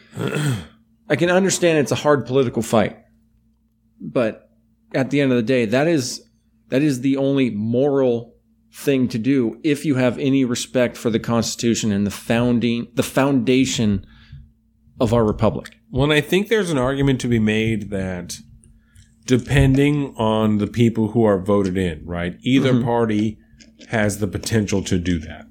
To Yeah. depending on who wins this election, they have the potential to begin to fight against that and start to take those powers back from the executive. You know, Mm-hmm. depending if, if if the whole election is won, like if it's a blue wave, like we talked about, you know, but the blue wave is consisting of Ocasio Cortez's, you know, Oh, they're not going to be taking the power away from the president. That's not going to be the idea, you know. No, then it's just let's get in power. Right, but if you have people who are more on the best on the Ben Sass side, but on on the on the liberal side, on the Democratic side, Mm-hmm. you know, then you're going to get people who are like, listen, we need to start to take some of this back, and we need to look at what it, how the government was Yeah. established. Like, so And I- that's one of the things that's so terrifying about that there. rise, that populist left rise yeah, that is getting kind of heavily mixed in. right? is right now, if you were to have a bill on the floor that started to limit the executive, you know, the power of the executive order, it would pass, I think, with with flying colors. Do you think You'd so? have a good amount of Republicans that really don't like Trump, and you have so many Democrats. You would have every single Democrat doing it out of spite alone. I think Just to fight Trump. just to give it to him. And then knowing that if their, you know, the true goal was to have more executive power, if they're in power, then they'd be shooting themselves in the foot. would- but And and I I can agree with that, right? But you would have to have a strong enough majority to overturn the veto when it inevitably happens by President Trump. Because the guy the guy mm-hmm. who almost envisions the presidency as a dictatorship, right? Because you can it certainly can be classified that way. That the amount of power he feels like the presidency should have is way beyond what it has, mm-hmm. right? I'd say the the amount of power the presidency has now is scarily close to it. If that bill gets to his desk, right, approved by both the Senate and the House, Yeah. he's vetoing that bitch. It would die in the House, or it would die in the Senate. So he so it gets kicked back, and then you have to have a strong enough two thirds majority in both places to get that shit in as law. You know, Uh, I, I, you you might gotta be have a to do it. fucking banging majority to get that shit in. Yeah. Like, And you know what's funny is that regardless of the numbers in the Congress, if that was to happen, if you had enough public support for limiting the president's powers, he wouldn't veto it because it would be a highly unpopular thing to do. yes, that makes sense. Also, But anyways, that's not that would never happen. No, I could see that. That's, that's my dreamland. That's that's why I can see the potential in both ways. You know, Yeah. If if this generation is fueled as much by, or this vote, this election, that's what I'm looking for, is fueled as much by youth as they say it's going to be, then it both parties have the potential. The people to be voted in, depending on the candidates, because I don't know who the fuck is available Yeah. across the United States. You know, I have no goddamn idea. The primaries are way too much to keep track of across the United States. I know who's available here, and I know that in a bunch of situations, Jordan and I voted opposite each other to counteract each other's votes because we're like, I don't know enough about this, so let's just vote opposite, and it doesn't fucking matter either way. There you go. So, um, but you know, I mean, I know that I voted for Derek. It's like you could just abstain, but that's fine too. I don't know. It's it seemed fun. It's more fun that way. Yeah, I guess. I'll Um, give you that one. That's just what we did. So I'm kind of jealous that I didn't do that now. Yeah, I don't know. That like- just seemed right. But so we just like there was I didn't vote for anybody who was running unopposed because that feels weird, you know? Yeah, I don't like But that. anybody who was in like in a an actual contested race, I would look at their shit and if I couldn't pick somebody, then I would ask Jordan if she had picked somebody, and if she hadn't, then I'd be like, all right, well, let's just vote opposite, and it doesn't Boom. fucking matter. Like, There you go. so for Senate, we voted opposite, and because I'm like, I agreed with what you said, that I'm like, these people are very cooker, cookie cutter on both sides. So Yep. I know. So I, I voted for the I voted for the Republican, and Jordan voted for the Democrat. Look at you. we got the. You're just trying to pad your record to look middle ground and neutral. to make myself look a little more moderate. No. At least I've only voted like three times. You know. There you go. Uh, there you go. I've only, I've got a real short track record for people to look at. Hey, I'll, I'll will, willingly admit, mind you, take this with a grain of salt because I live in the Pacific Northwest and my vote had zero impact in, coming from where I, I live. But uh, I used to just basically vote down the uh, R side Right. because I didn't really know. I didn't follow it. And I was like, nah, man, my Republicans Fuck are in. yeah. Bill O'Reilly, Fox News. you know, which I'm like, again, I ain't going to pass Yeah. nobody's, bl- you know, blame on that. Right. Maybe you shouldn't be trying to have an informed opinion. Well, in the first time I voted, I did the exact same thing. You know, Mhm. like, well, why wouldn't I vote for all the Democrats? Like, I'm sure that they have the best interest in mind. Like, Yeah.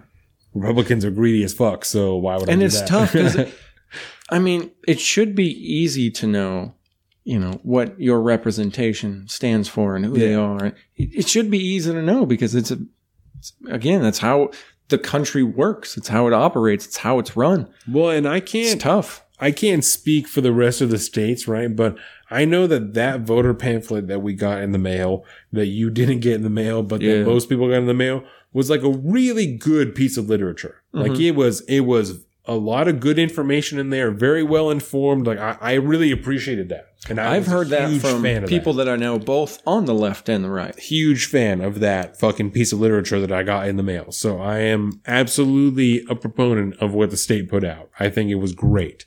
Heck yeah i'll pay money for that Yes, I have no problem with my taxes going to a good voter's pamphlet. yeah you know what else i uh, don't mind paying money for the fire department Yes. Man. I also voted for the fire department. heck yeah i'll give you more money man Fuck yeah. I want you guys to have the top of the line training and equipment because you're a first responder. And if you are at a first responder situation and you need some, Well, you have good shit. you know, if you don't have the, if the latest up to date piece of equipment could have saved your life. Ah, but I didn't vote for that. I, didn't- you know, I didn't give them enough money. They didn't have it in the budget. They maybe next year. Yeah. Now you did. Sorry, man. Yeah, No, no, man. I, I want you to have good stuff. That's for That sure. and I've I've had a lot of family, civil service, stuff like that. It's like I know those people deserve more money, bro. Kind of like teachers, for the most part. But, More uh, nah, dollars. that's a that's more gray area. Those are hard jobs. They are very hard. Fuck being a teacher. I used to want to be a teacher, you know? And So did I at one point. Just got a little bit older. And I think I probably could for like a certain age group, you know, but they couldn't be too old and couldn't be too young. Like, Almost like you know you would try to teach people how to think logically and look at stories logically, and you know try to kind of like what you do right now. It would probably have to be like a junior high type of age where they're still like malleable enough, but they're like awkward enough.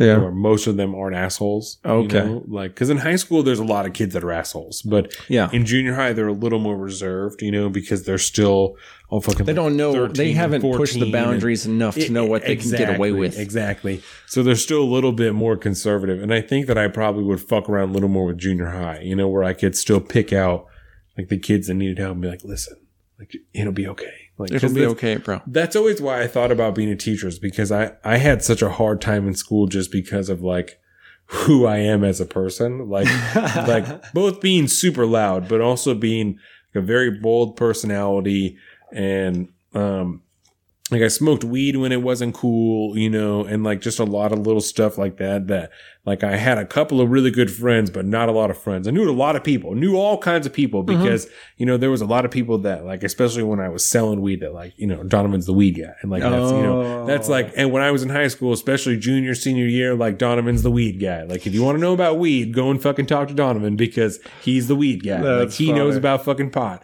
I And mean, so according to the Shane Show, you are the crazy weed guy. oh my god.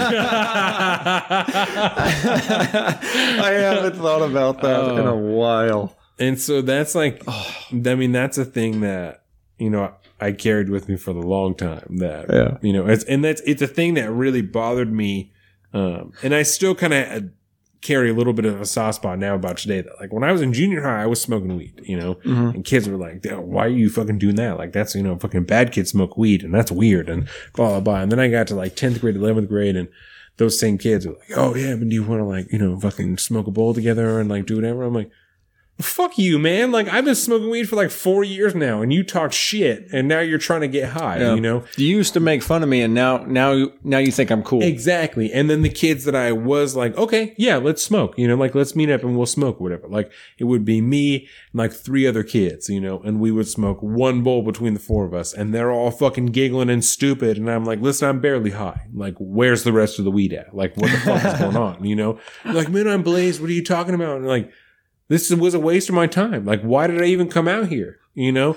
And it, it, it, I couldn't stand people who couldn't handle their shit when they were getting high, you know? Because when I first started smoking, I was smoking with like my sister and like mm-hmm. my older brother David and like their friends, you know, who are all six, seven years older than me. So I couldn't, I wasn't allowed to act a fool. Like Yeah. you can't do that, you know, No. because I'm I'm kicking it with four other people that are, you know, at Mm-hmm. the time I was, let's say 13 years old. So they're 20, 21 years old, you know, I'm not allowed to act like a fucking idiot because like we're out here doing shit, you know? So when I got older, I didn't have like any type of tolerance for people acting like that. yeah, you know, no, just because that's how I was raised, like was to not act I'm like the that. same so, way with people that can't handle their alcohol. Yeah. I just, and I don't know if it's just because of my time as a sailor and that uh, part of that lifestyle is pretty heavily, heavily represented. And, you know, even before that, and, you know, I kind of got into that partier type drinking pretty early. And so there was a point where, and that, and I'm just a big dude too, so I can handle more alcohol. uh, and I, cause I used to be bigger, a lot bigger. I had like, uh, 60 more pounds on me at one Yeah. point. Um, which I weighed myself the other day. I'm like kind of plateaued now. I'm like at 191. I'm feeling good about That's right 190 around ish. there. I like the that. sweet spot. Yeah, but I mean, I can't. I get so upset with people that will hang out, you know, get drunk quick, and then they turn into somebody who fool. you just, you know, violent. Especially with alcohol, you get a lot of like stupid drunks that start Aggressive, getting yeah. yeah. I mean, and I've had and shit. like good friends that, you know, the other, gr- you know, we'd have to like kind of outcast and be like, dude, we don't, we don't want to go drinking with you because you turn into a complete asshole. You're not fun to be around, and we have to babysit you, and then you try to fight us all the time. It's like, no, you're a great dude when you're sober, but we're not going to drink with you anymore. I don't wrestle with just- drunk dudes. No. I don't do that. It just- And I so I, I can with- kind of relate to what you're talking about. I don't wrestle with drunk dudes, and I don't I don't body box my friends. You know, Like like that was a big thing, especially when I was younger. That people like, well, let's just fucking like body box, you know, let's just like do whatever. No, I'm no, I'm not No. doing that. Like because Not on- even a little on- bit. On the off chance that I get clipped in the face, I'm gonna get super pissed. Like, and I'm not. I don't want to fuck with that. Like, I'm don't. I don't want to do that. Like, I'm not interested. I'm not entering into this. Like, I don't want to wrestle. I Yeah. don't want to fuck around. Like, let's just hang out. You know, I don't want to Yeah, do this. Like, that's not. I've never been into that. Like, I've, all I want to do was come hang out, chill, yeah. chat it up. And I'm. I'm not trying to get stupid. I'm not afraid of confrontation, but I don't. I'm afraid of unneeded confrontation with my friends. Like I just, I just don't want to fuck with that. Like I just would rather Mm-hmm. Might just get a little it. too Like, aggressive. you know what I'm saying? Especially if you've been drinking and shit. Like I just, I'm not. Mm-hmm. I would rather not. Like I would rather you find someone else who wants to wrestle because I, yeah. I don't want to fuck with that. I don't want to. I don't play around. That's how people get hurt, bro. Yeah, no, fuck that. Oh, that was a great segue. That was a good uh, relief chat. Yeah, yeah. So I hope we uh, helped you out, Isaiah, a little bit. Yes. Um, Any other and- questions? yeah. Let us know. Hit us Anything up. we didn't cover that you wanted to know, and uh, you know we can look it up, and we'll get back to you either on the on the twitters or next week's episode, depending on on what the jam is. Yeah, man. So let's. How do you want to approach this? I'll kind of give this one to you. Okay, so on Sunday, there was a report that came out from the New York Times that there was a memo circulating through the Department of Health and Human Services where they intended to narrow, because I don't want to say redefine, right? Narrow the definition of gender to, I have quotes here, um, defined as defined sex as either male or female, unchangeable, and determined by the genitalia a person is born with. Yeah. Right? And the idea is that it is in an attempt to set that definition out so that they can use it in effect of Title IX Mhm. and other like dealing with um Obamacare, like a pre-existing condition and stuff like that, so that this so that being transgender would not be covered under Mhm. like healthcare, you know, because Yeah. it's not considered a And I think it is ever. important to understand this all is directly related to Title IX, which is it's a it's the uh, what do you call that? The uh, anti-discrimination laws that we have. Um, you see, back in the yeah, Title IX, educated in 1972, is a federal law that states no person in the United States shall, on the basis of sex, be excluded from participation in, be denied the benefits of, or be subjected to discrimination under any educational program or activity receiving federal financial assistance. And so this is being seen by many, right, as an attempt, and even by like a lot of the headlines that I've seen, as an mm-hmm. attempt by the Trump administration to redefine transgender out of existence, which I do not personally agree with. It is completely disingenuous. That is a very extreme version of this, right? Yes. So before we continue, I want to give my personal opinion off of just that piece of the memo, right? Because this is something you and I have mm-hmm. talked about at fucking nauseum for, you know, numerous times, right? Numerous, mostly in the early episodes, I think.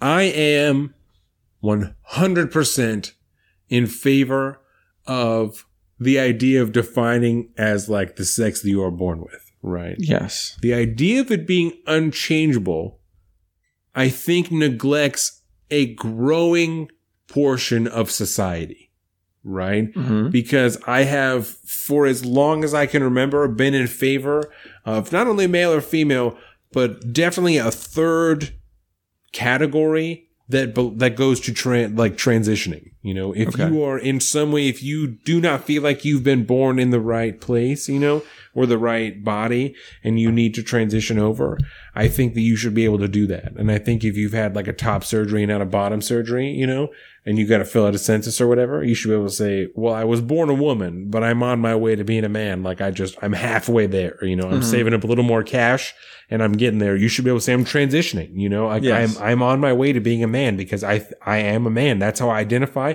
I think that to neglect the way that people identify is not cool you mm-hmm. know and they're saying that the only way that it can be changed on your birth certificate or anything like that is based off of genetic testing right and even if you're going to change your penis into a vagina that's not going to change your dna and that's not going to allow those people to identify the way that they have paid thousands of dollars to identify because mm-hmm. that's the whole idea if you've transitioned from a male into a female or the vice versa You've paid a lot of fucking money to do that. You truly believe that that's what you've got going on. And for you at that point to not be able to identify as what you identify as, I don't think is right. Okay. You know, mm-hmm. that's my beef. Because regardless of whether or not I agree or what the fuck ever, if that's your jam, that's your fucking jam.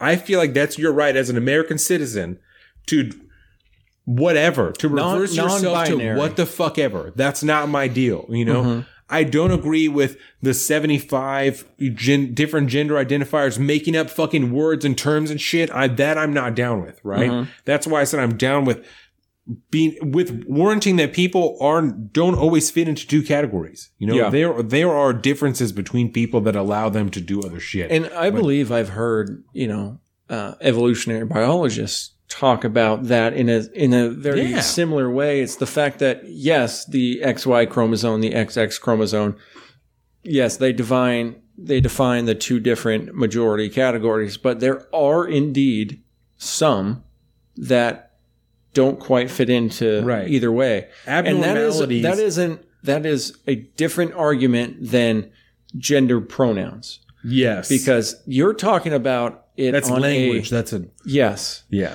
and and uh, this is very important because I think at least in all the articles that I that I read about this thing, especially the original one from October 21st, Yeah.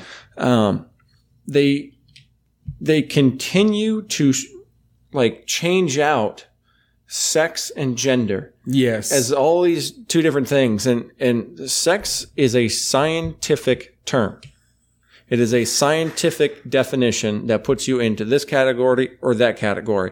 And there is indeed scientific evidence that proves that yes, there are some people that aren't. Yeah. But that, let's say the the ratios of the people that would be in that, say, non-binary. We'll just make it simple. We'll call it non-binary. Is n- is far, far, far less than the people that identify as some other non-binary gender. Absolutely. And so there is a complete legitimate argument to be made from an evolutionary biological standpoint that there there should be maybe a box there. Yes. But whether or not you should be able to, I mean, I guess it kind of depends on what the reason is behind these things. What, because every, you know, reason why, you know, like if I'm going to transition to a woman and I check that transition box or non binary box or whatever, you know, there's now all of a sudden, you remember the bathroom incident? yeah. you know, where there was, you know, you had to have, now you had all have, have to have all these different bathrooms and stuff like this. Um, you start to run into those types of problems where you have an infrastructure that doesn't, that isn't built for a third, you know, non-binary or whatever. And so then you start running into real life logistical problems versus, you know, on a societal level, you know, on a scientific level, it says one thing, but you know, social implementation is one thing. How we how we how we look at the differences between men and women. You know, we have kind of a you know, even in today's world, we still have kind of a a prudish existence. You know, we have a prudish society, mm-hmm. and so people get really worked up about like what bathroom to use, or you know what. You know, I like these. You go to Seattle, and they have those big the big open bathrooms essentially where there's a big old, you know, sink station in the middle and then it's just stalls. Right. You know, what's wrong with that, I guess. But Well, so I so I guess I think about it like this, right? Where if you have like a large enough population of people that are like that are requesting that or that's a problem, then you should have a third bathroom.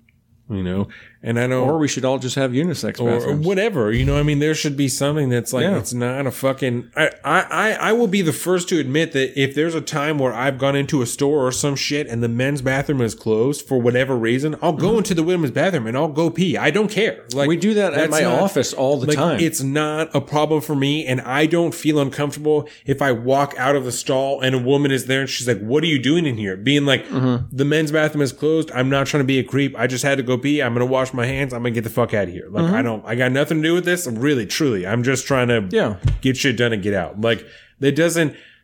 I don't know. but on a when you look at how As long as no one's to- trying to peep on your fucking kid or peep on you Yeah. or fuck with you, it doesn't matter. Why does it matter what fucking bathroom I want to use? You Exactly. know? And Why does it why matter? are we so hung up don't- on you know, why do we have a men's and a women's bathroom? Should we just have bathrooms? I can I mean, understand, you know? I can understand concerns about kids because kids take advantage of shit. You know, kids do such shit that That's is just whatever. kids. I know that if Kids I was 17 assholes. and I was like, well, maybe I can go to the girls' bathroom and see fucking some girl's vagina or fucking boobs for some whatever reason because maybe I'm 17 and think that girls show their boobs in the bathroom and they're going to pee. I don't, you know what I'm saying? Like maybe I would go in there, but kids do stupid shit. Like Yeah. the chances of grown adults who are reasonable people who don't have some type of mental illness fucking around like that is super Mm-hmm. low, you know? And I, I understand. I totally 100% understand the concern of like a bath, the bathroom thing and Mm-hmm. people taking advantage. I don't trust people. I don't. Just as like a general rule, I think, I do think most people are good, but I don't trust people off the bat like that. Like Mm-hmm. I think the people that not- are going to do that are going to do it anyways, and they're doing it now. So I under I totally understand, Mm-hmm. but that's one of those things that's like. It's none Yeah. of my fucking business, you know. As long as you're just doing your shit, it's none of my fucking business. If you're being Yeah. creepy, you know, I'm gonna tell somebody and be like, "Yo, this guy was weird as fuck in the bathroom with my kid," and I, I'm not cool with that. Mm-hmm. You know. Other than that, that's not my business. It's also not illegal to be an asshole or to be a fucking weirdo. You know, you're just a weirdo. That's unfortunate. Nobody wants to hang out with you or be around you, but it's not illegal to be a weirdo. Like, I don't. Like Just mind your own fucking business. Exactly. Like, just mind your own fucking business. So to kind of bring it back to more of because I, I kind of got with the bathroom thing, I kind of got a little, little sidetracked. Look what you fucking did. I know. I brought I, I got you all heated up Yeah. because it's just really fun to do. but again, okay, so we go back to this, you know, the effect that it might have on Title IX, you know, Yeah. discrimination laws. Well, in Title know- IX, people talk about a lot when it has to do with like sports in colleges, right? Like Yeah. sports a lot comes up, um, and then like the sexual assault cases comes up a lot. And I know that Casey Bowles has a real stick up his ass about Title IX when it comes to sports because when he was in college, like when it had to do with fundraising, you know, like both the the softball team and the girl and the baseball team would have to do fundraising.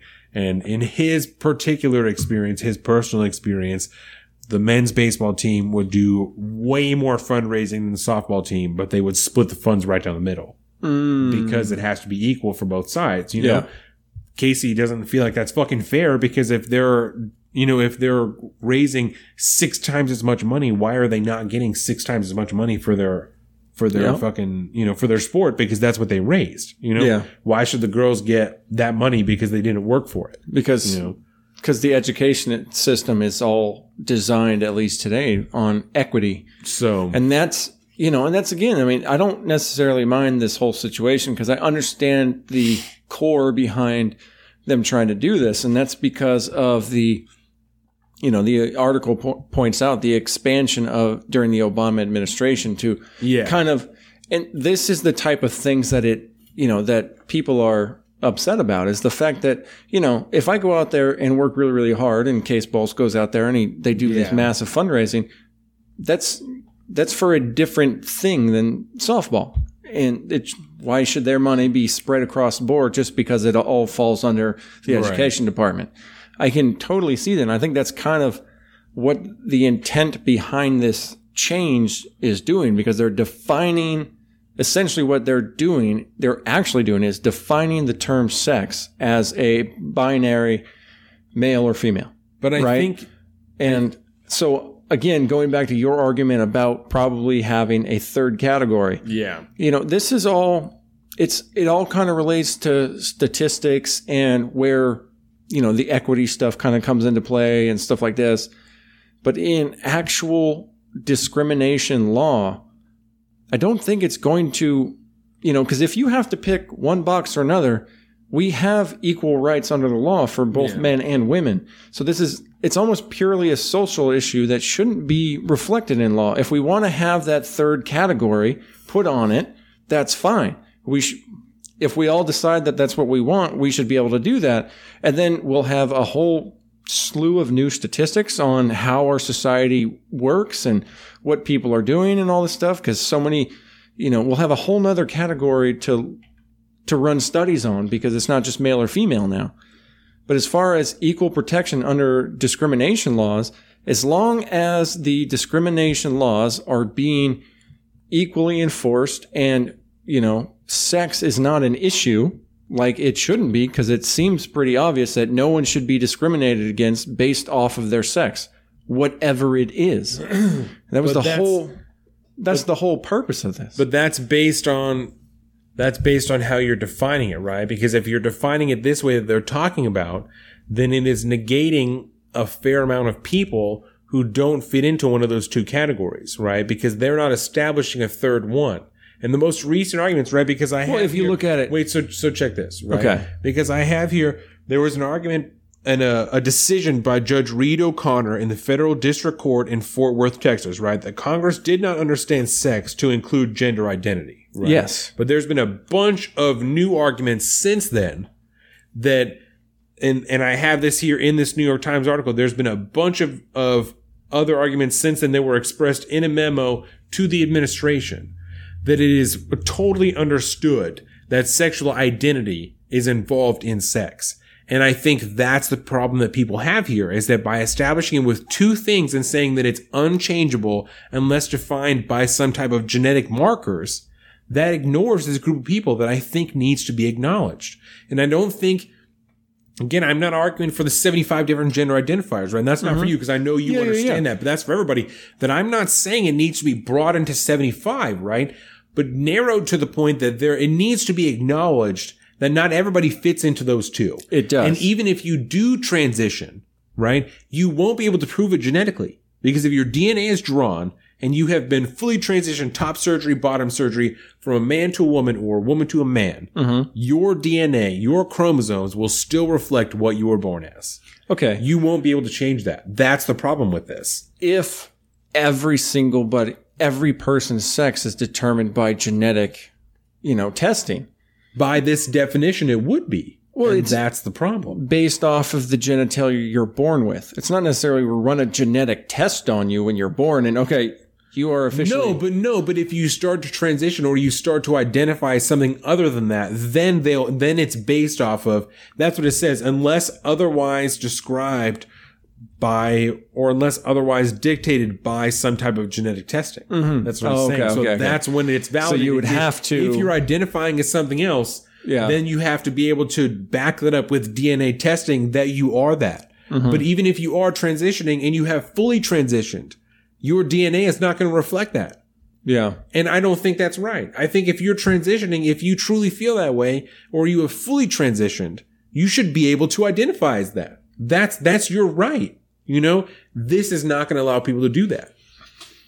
At least by what's being put out right now. The memo has not been released. So Yeah. all we can go off of is, is what's being reported, right? Yeah. But by what's been reported, it's quotes here. So if they, if they're wrong, the New York Times is going to be fucked, right? So I'm, I'm liable to, to Well, believe because these aren't they- even yeah, because this this isn't from like the op-ed pages. These are it's actual from an, a legitimate politic politics article. So Yeah. I'm liable to to believe what they're saying here. Mm-hmm. You know, but if that's the case, they're fucked. So by what they've reported here, people who are transitioning or plan to transition or identify something other than that are not going to be represented by So the this. the the not true fear is that now somebody that is transitioning from a male to a female, vice versa, is now subject to legal discrimination. Not only that, it's ignored, it's ignoring the most recent legal arguments that have been put out. And that's what this other memo that was sent to the administration said that all these other legal groups, including like Lambda Legal and other groups like that have uh, Lambda Legal have appointed to other court cases. An illegal memo presented to the administration. A coalition of civil rights groups wrote, quote, the overwhelming majority of courts to address the question since the most relevant Supreme Court precedent in 1998 have held that anti-transgender bias continues, constitutes sex discrimination under federal laws like Title IX. Mm-hmm. So that's the most recent finding. After Judge O'Connor, after everything else, since 1998, that's the most recent finding. This definition that plans to be put out by the Trump administration ignores that. That's illegal. Well, because That, that, would maybe not be illegal, but it doesn't follow precedent that's been set. yeah, which is I mean, again that's not necessarily atypical because precedent is broken. But to set, but to set guidelines without it following precedent, that is atypical. That is, Because at that point, but it it's not to be- impossible. No, not impossible, but it certainly Yeah. doesn't make any goddamn sense. Well, no. In the actuality of it possibly, you know, it being possible to do this and actually having an effect, um, it is indeed possible. Is what I'm saying. So it's it's not like the like in the immigration talk. It's not like the you know that extra executive power that with birthright citizenship. It's not the same argument there. This is a very different argument being made on a different legal, ca- you know, much more recent legal cases. And, but these legal cases, I would say, I mean, as far as precedent goes, I think most of these legal cases are relatively new, Yes. right? Which So the precedent is new. It's the precedent is new, which it's, you know, you can overturn a precedent that does, especially the, the shorter time period the precedent has been set, the easier it is to overturn. And and I can see that, but it's Yeah. also the most recent one that's been found. So if not enough time has gone by, then those people who found that may still be seeing things the same way. Well, the same especially group because of people is in power. the problem then, hasn't or in that position. hasn't been in a legal in the legal realm for a decade, maybe Right. at the most. Right? That was, would you say ninety eight?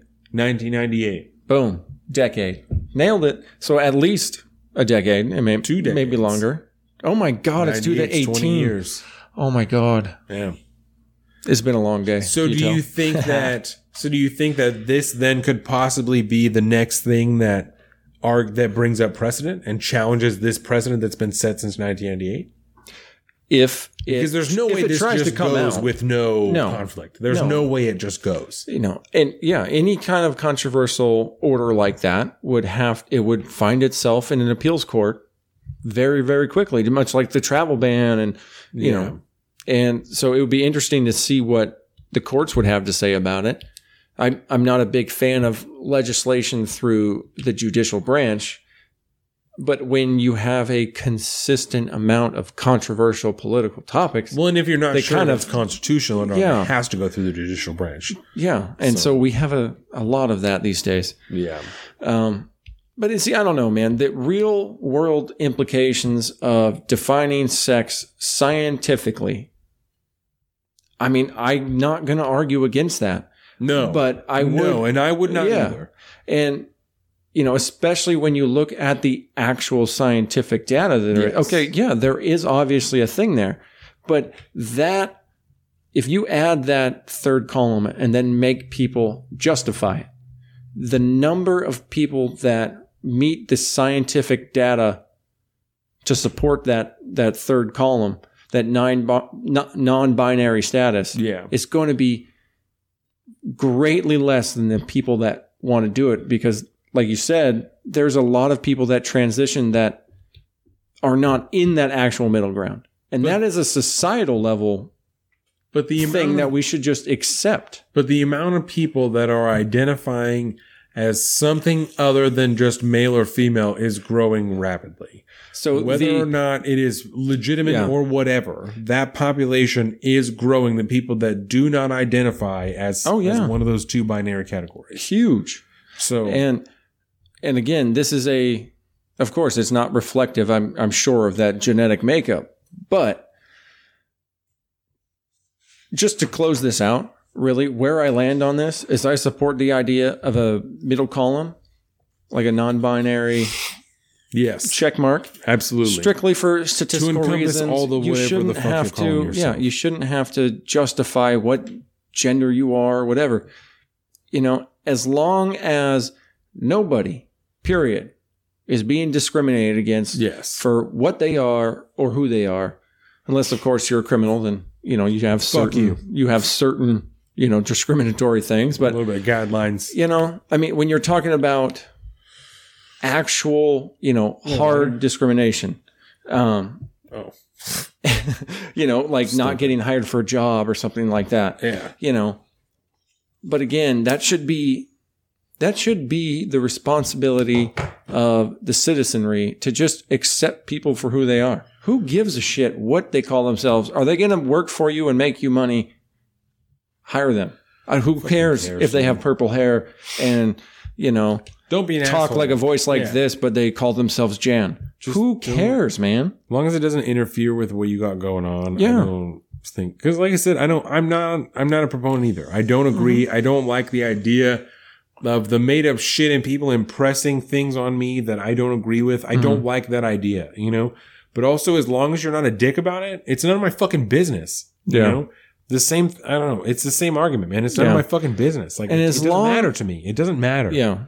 And so if real world implications, you know, yeah, I think you should probably have that third category.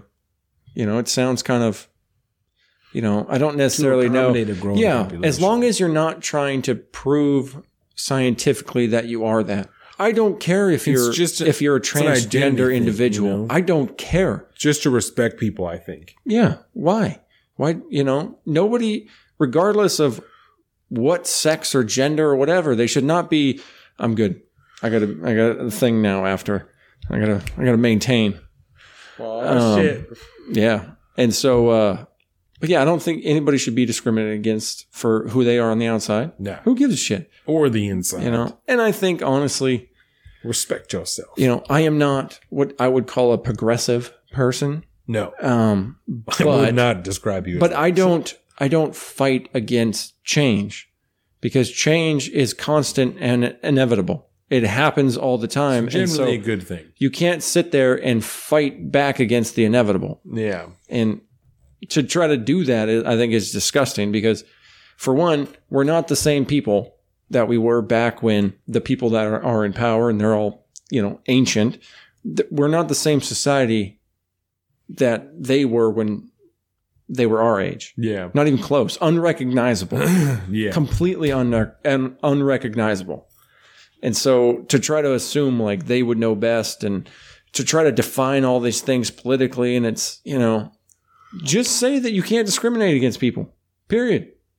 I mean, it it seems pretty cut and dry when you read the uh, 14th Amendment, you know, when it comes to Yes. citizenship.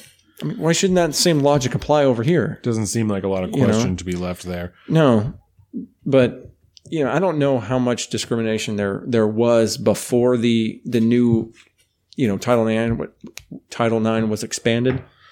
But you certainly saw, Depends on who you ask. yeah, I'm sure, you know, and I I'm not sure because I I wasn't paying attention back then, so I can't really talk about it. But you know, how much actual discrimination was there going on? Yeah. any is too much, but you know, and the other thing that uh, Title IX only applies if you're an institution that receives federal funding. Yes. Get off the tit of the government and you can do whatever you want. it drives me insane. Get off the tit of the government. yes. You don't, if you don't, you know what? You shouldn't have a business model based off of funding from the government. yeah. You should look at that. Any, you know, the department, you know, education department is one thing. He's like, At least the non-university level, you know, because once you get to the university level, you have tuition and all these other charges. I mean, they should be run like, you know, well, I don't, I don't care. I'm not going to get into that because I don't know how to run the universities. Come on. Um, but I mean, it, if you don't want to prescribe to these things, then put yourself in a position to get off of that government funding, you know, umbilical cord. If you don't need it, step away. And that was actually one of you remember Larry Sharpe, that crazy dude that just went off on Joe Rogan and tanked his oh entire political career. Oh I was not a fan. Man, it's because it's because of stuff like that where if you didn't put yourself in a position to rely on funding from the federal government, you could still get it from the state government. There's nothing. I mean, you can have state laws that offer the same protections that you could be looking for that you don't have to rely on the federal funding for Yeah. you know and that could come from a local electorate that can decide that it's important enough to do that i love that tweet oh get off the tit of the government and you wouldn't have to worry about it i like that i want that on my tombstone now libertarian through and through baby Fucking hilarious. you know i may come off i know if like my brother was listening which i know he doesn't listen probably because it would infuriate him What the fuck, Chad? but dude. I have a very deep rooted kind of libertarian, you know, mind. We're not to fucking PF Chang's together and you're not even going to listen to the podcast?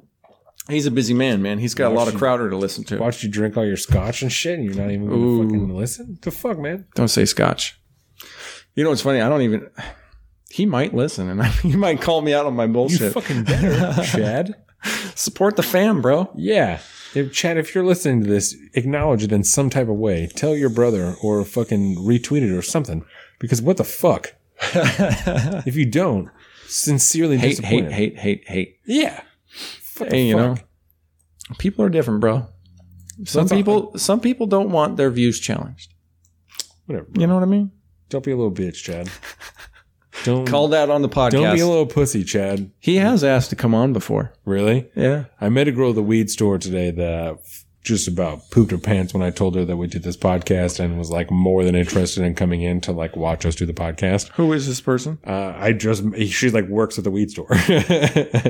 Did you give her a card? yeah, that's, I went to leave and I was like, "Hey, can I give you one of these business cards?" It's like it's like I do a podcast and you know it's blah blah blah and all the building bridges and all the shit that I Yeah. say. And she was like, "That's fucking so rad! Like I would We're love building just, bridges out here. Yeah, she was like, I would love to just like come and sit in if I can. Like that would be awesome. I'm like, yeah, I- I don't care. Like I don't, I don't be- give a shit. yeah. Like she's like, where do you do that? And I'm like, my homeboy's house in Kingston. Like, like he lives in like you know just like, we just Yeah. have an area that we fucking like do it at. She's like, yeah, no, that would be awesome. And, like wrote her phone number down like on my receipt and shit. And she's like, she's like, yeah, like I'm gonna follow you and just hit me up like if I can come on. Like, sure. Like it's it's really not a big deal. Like it's Yeah. it's a right now, you know, it's a thing that we do in someone's house. Like so Yeah. it's just a it's just a thing. But it was funny. I like that shit. But Zeke is gonna be on when he comes in December. I'm Yeah. really, really excited about that. Um, I've been talking to the upper left boys, seeing about that. I've got some interesting interview type situations that people are interested in doing. Yeah. So hopefully we can roll that in somehow. Your fucking dog is so cute. It's Isn't much. she? It's too much. I'm distracted. She's so cute. Um, but that's pretty much all I have as far as it goes to the Yeah. gender thing. I don't know if you have really anything else there. No, man, I just want to tie that up. It's a difficult one because, for one, I don't necessarily know if I totally disagree with it because it's based off of science. I'm but like I half see and on half the it, social you know? side, there's it's problems. and And that's why so I'm- the real life implications, I'd almost have to kind of wait and see how it plays out. Is there going to be a rise of discrimination? Because I don't feel like there would be, yeah, uh, especially with the social climate. You know, people are still going to continue to get, you know, called out for not baking gay cakes and, you know, all that's the social justice world is still going to be just as strong. yeah, And public pressure is very strong, especially in a business way, in a business sense. So as long as there ain't no discrimination going on on the federal level, let's just, you know, we'll figure it out as a society. We're, we're grown ups. We'll find the path, man. yeah. There's enough like minded people that aren't, you know, some people are going to be like, well, kill the trannies. And we're going to be like, well, no, no, no, no. Don't, don't go away. Let's have, let's talk about this. Let's see. I want some concerns. What are you worried about? What, can we make this right? Yeah. What's up? But maybe I just have faith in humanity. Finally, I've reached, I've reached the goal. I now have faith in America. So, do you want to go to the grab bag? Let's do it, baby. Cool. So I have to go pee. So do you want to? Do you have some in there that like doesn't require my input? That's just like an update thing, or like about the bomber or the shooter, Squirrel Hill. I want to talk. like yeah, we can talk about my blog post for a minute. Okay, cool. So I'm gonna go pee, and you talk about that. Word. And I'll be back, and we can. We can. Yeah, because I do kind of want a little bit of your input towards the end. Yes. So, I'll be quick. all right. So last, yeah, last Thursday, I went ahead and put out a blog post. It was my week. Um, Don and I, if you haven't noticed, have been taking uh, turns. We we each do a blog post once a week, um, or we take turns doing a blog post every other week. There you go, boom. And uh, I remember last episode we had discussed the Squirrel Hill shooting. We didn't really discuss it, but it had happened the morning of the cast, so it was last Saturday, the uh, twenty seventh of October, and we didn't feel comfortable kind of reporting any numbers. They were still kind of all over the place, and we didn't really want to do anything because it had just happened. Um, and so I wrote through the blog this week. My first, the first half of the blog is kind of a small article about what actually happened. Um, and so just to kind of sum it up, I don't want to give it all away because I want to encourage people to go to saltofthestreets.com, click the little media tab, and there's our blog. And that's where also you find anything that we do there. We, you know, the post to the links for the uh, podcast are there to the YouTube video, all that stuff. And so, anyways, I break it down. It turns out at the end of it, uh, 11 people were killed. I want to say six others were injured, including a uh, few police officers.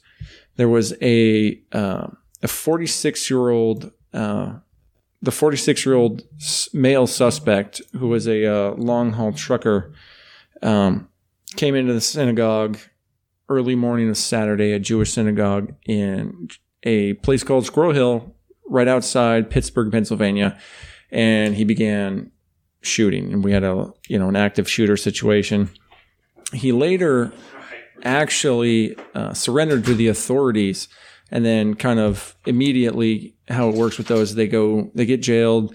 They go through a very quick um, kind of arraignment and sentencing and all that good stuff. And so he's in jail and he's actually the possibility of facing a, the death penalty um, particularly because this it it became very apparent very quickly that this was indeed a hate crime an anti-semitic hate crime. And um, finding out now that it's one of the, if not the worst anti-Semitic hate crime committed in the history of the United States. Um, but then, you know, so I kind of sum it up, and you'll note there that I didn't. I wrote a factual article, mind you. There was, you know, it was kind of lacking in emotion and narrative. And I just wanted to be able to get the facts out there, sum it up real quick. And I did it without releasing the suspect's name or posting a picture of his face. Yeah. And so then the second half of the blog, by the. I decided to attack the media in general for continuing once again to show the names and faces of these people and give them that kind of coveted spot in the infamy realm. You know, it makes them, Im- you know, famous is the opposite of infamous. Famous is, you know, you're you're recognized at a very popular level for doing something good Right. perceived to be good, and then infamy is the opposite. But uh, you know, I still don't understand. And we talked about it last week, actually, when Ben Shapiro came out. You know, I think it was. I don't remember which shooting it was. I want to say maybe it was the the it was a Florida one. Florida high school. Yeah, where he finally took the stance to not release Yeah. the names and But the Philly D was on it way before that. Yeah, way before that. But we've seen more and more people in the so-called alternative media jumping on that bandwagon more and more. You know, people agree with that. They we we feel like it's the moral thing to do, and to this day, we still have you know what I dub the quote unquote real media outlets. You know, the way that they perceive themselves. And they don't seem to have any problems doing this. And I think there's something fundamentally screwed up about that. Well, so I think And I I understand that there's a million reasons why they do that, but it is not necessary. And I feel like we should have the moral high ground and not give these people what they what they want. I don't know. Maybe I'm completely off base, but it seems, you know, we need to remember, and I wrote it in there. We need to remember the people whose lives were stolen away. We need to remember the impact that it had on the community, when, where, what the effect was, why it happened, all this stuff. But we don't need to know the pieces of shit name that did this. We- We should forget them forever because that's such a heinous act in our society. You should be banished from all existence for committing that. And I think I think that that's the only thing that I would push back on, right? Please do. Is that I still remember Ted Bundy's name, and I still remember the Zodiac Killer and Gary Ridgway and BTK and all these people. And Serial killers. yeah, and they- I Versus- mean, and I, I would argue, I mean, people, you could make the same argument for a serial killer that you could for somebody who commits a school shooting or a mass shooting. You know that it's it's the same amount of mental sickness that does want. I mean, if if not worse, for someone who's a serial killer who goes a length of time murdering people in you know merciless ways, as opposed to walking in somewhere and just shooting a bunch of people. You know, I mean, uh, fucking Jeffrey Dahmer, you know, who's cutting people up and eating them. You know, sh- should we not forget that guy's name if we're going to forget somebody's name? And that's that's the only time I think that I would push back is that it, and probably just because of my own reasonable- personal interest, you Yeah. know, because my own personal interest in whatever weird shit that I'm like, and I feel that because I, agree that I I also don't spread these people's names with you, you know, mm-hmm. but I don't I don't know that they like- should be forgotten in history forever, you know. That's true. I think that's the You- you only do thing bring a I valid point. You do bring a val- valid point. That's the only thing, though. Yeah. And so essentially then I'll go ahead and shift and say like during the, you know, a journalist. Like the mourning process. you Yes. know? During, you know, the journalist that's, you know, breaking the story, Yeah. you know, all this stuff, you know, after all the investigations have done, you know, maybe, you know, but I don't know. Just don't, Just say that they have been turn it into propaganda, You know, we you know, know? who it is. Yeah. Like, you know, and then, you know, I'm not opposed to documentaries and, you know, but well, and if there's some relevant details like like this, you know, the guy's a if he's a fucking white supremacist or some shit, you know, you don't need to put his name out. Be like, he has been identified. He is a known white supremacist. Yeah. Like, makes sense. You know, Yeah. killed thirty black people. Like now we understand why Mm-hmm. that might have happened. Instead of just why would this person kill thirty people? Like, yeah. you know, Well, that's why I, I too I talk about understanding the reason why. right. But yeah, maybe that is a step too far about lost to history and all But I, that. but that's the only thing. Mm-hmm. I think that's the only thing that, like I said, I, that I disagree with because I read it. I read it the other day. yeah, so it's almost like I just don't want them to be turned into, you know, I don't want them to be propagandized. Absolutely. You know, Absolutely. and I think that's more probably the core of my position. I think And I think I think Yeah. that's more like you said, dealing with a time period type of deal. That when it first happens, we don't need to be talking Mm-hmm. about who they are because who they are doesn't fucking matter. You know, who that person is doesn't fucking matter because they just took a bunch of people's lives, and that's who matters. You know, is the people whose lives were taken from them and from the people around them. You Yep. know, but after that, you can't forget about those people because those people and their history and the way that they were raised and their experiences are important because they can help you identify other people in the future and help you understand other people in the future. Yeah. You know, yeah, it's like that's the a, only area I would. push right way to do it and a wrong way to do it, and it's just being done the completely wrong way. Yes. You know, I, I did talk about in the blog post how there's a period, there's a week long period after um, a death or a tragedy um, that takes place in the Jewish community called um, sitting Shiva, and it's a whole week long, you know, period of mourning where you just you remember all these things and it's it's kind of a, a hauntingly beautiful thing. It's very traditional. You see it a lot in i think spanish cultures too. Yeah. very similar things.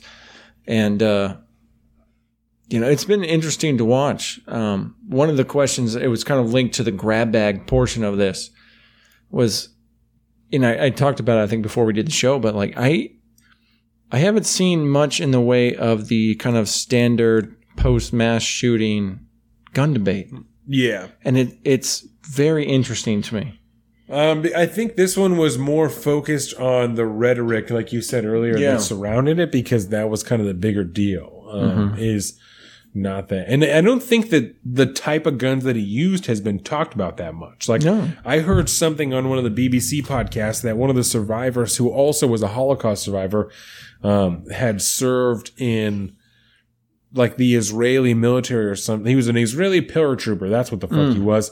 And um, he said that it sounded like automatic weapon fire to him. But that's like the only thing that I've heard about the type of weapons that were used, really. During that, and I, I admittedly haven't done that much research into it, but I haven't. I just But haven't really not- heard shit about it. You know, it's not like the headline articles Right. which is very different it's the first time that i haven't seen that in a long time and i wonder if it has something to do with the fact that it's a it's a hate crime i mean this is an anti-semitic hate crime that's a bigger deal. pretty blatant thing. yeah Yeah, and it's almost like that took precedent. And then I talked to you about that story that I saw in the New York Times about how, you know, the New York Times was addressing how it's dangerous to live as a Jewish person in New York City yeah, because hate crimes are up. I want to say it was 20%.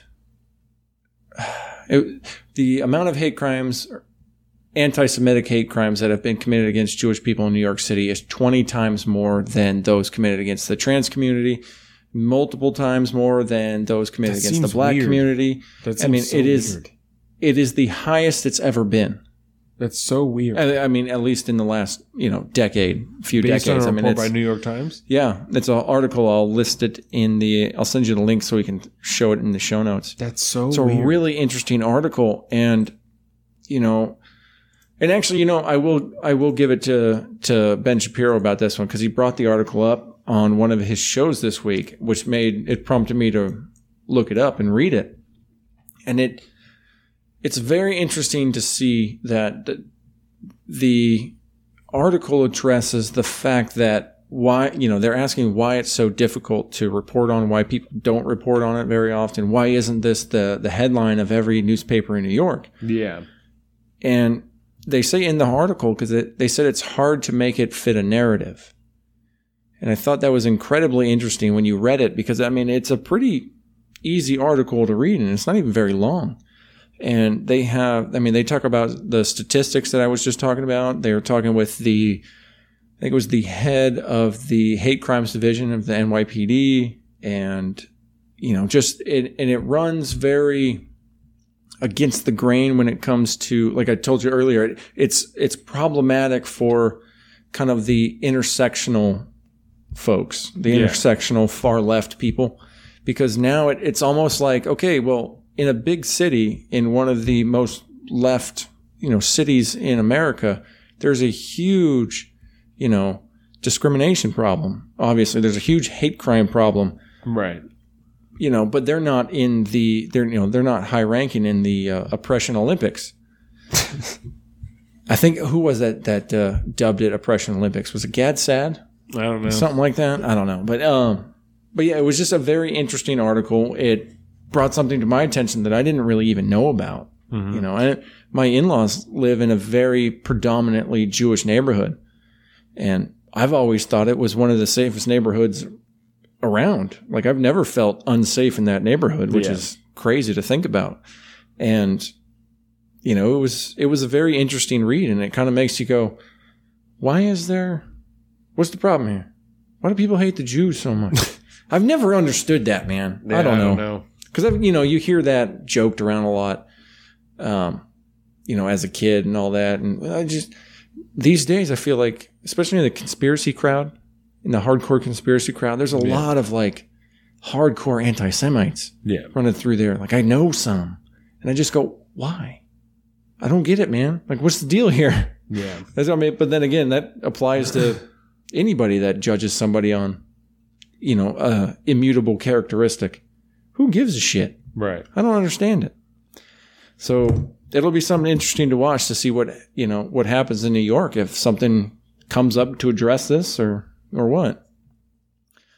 But uh, what else? What do you got in the grab bag there? Um, I have a couple of quick little things.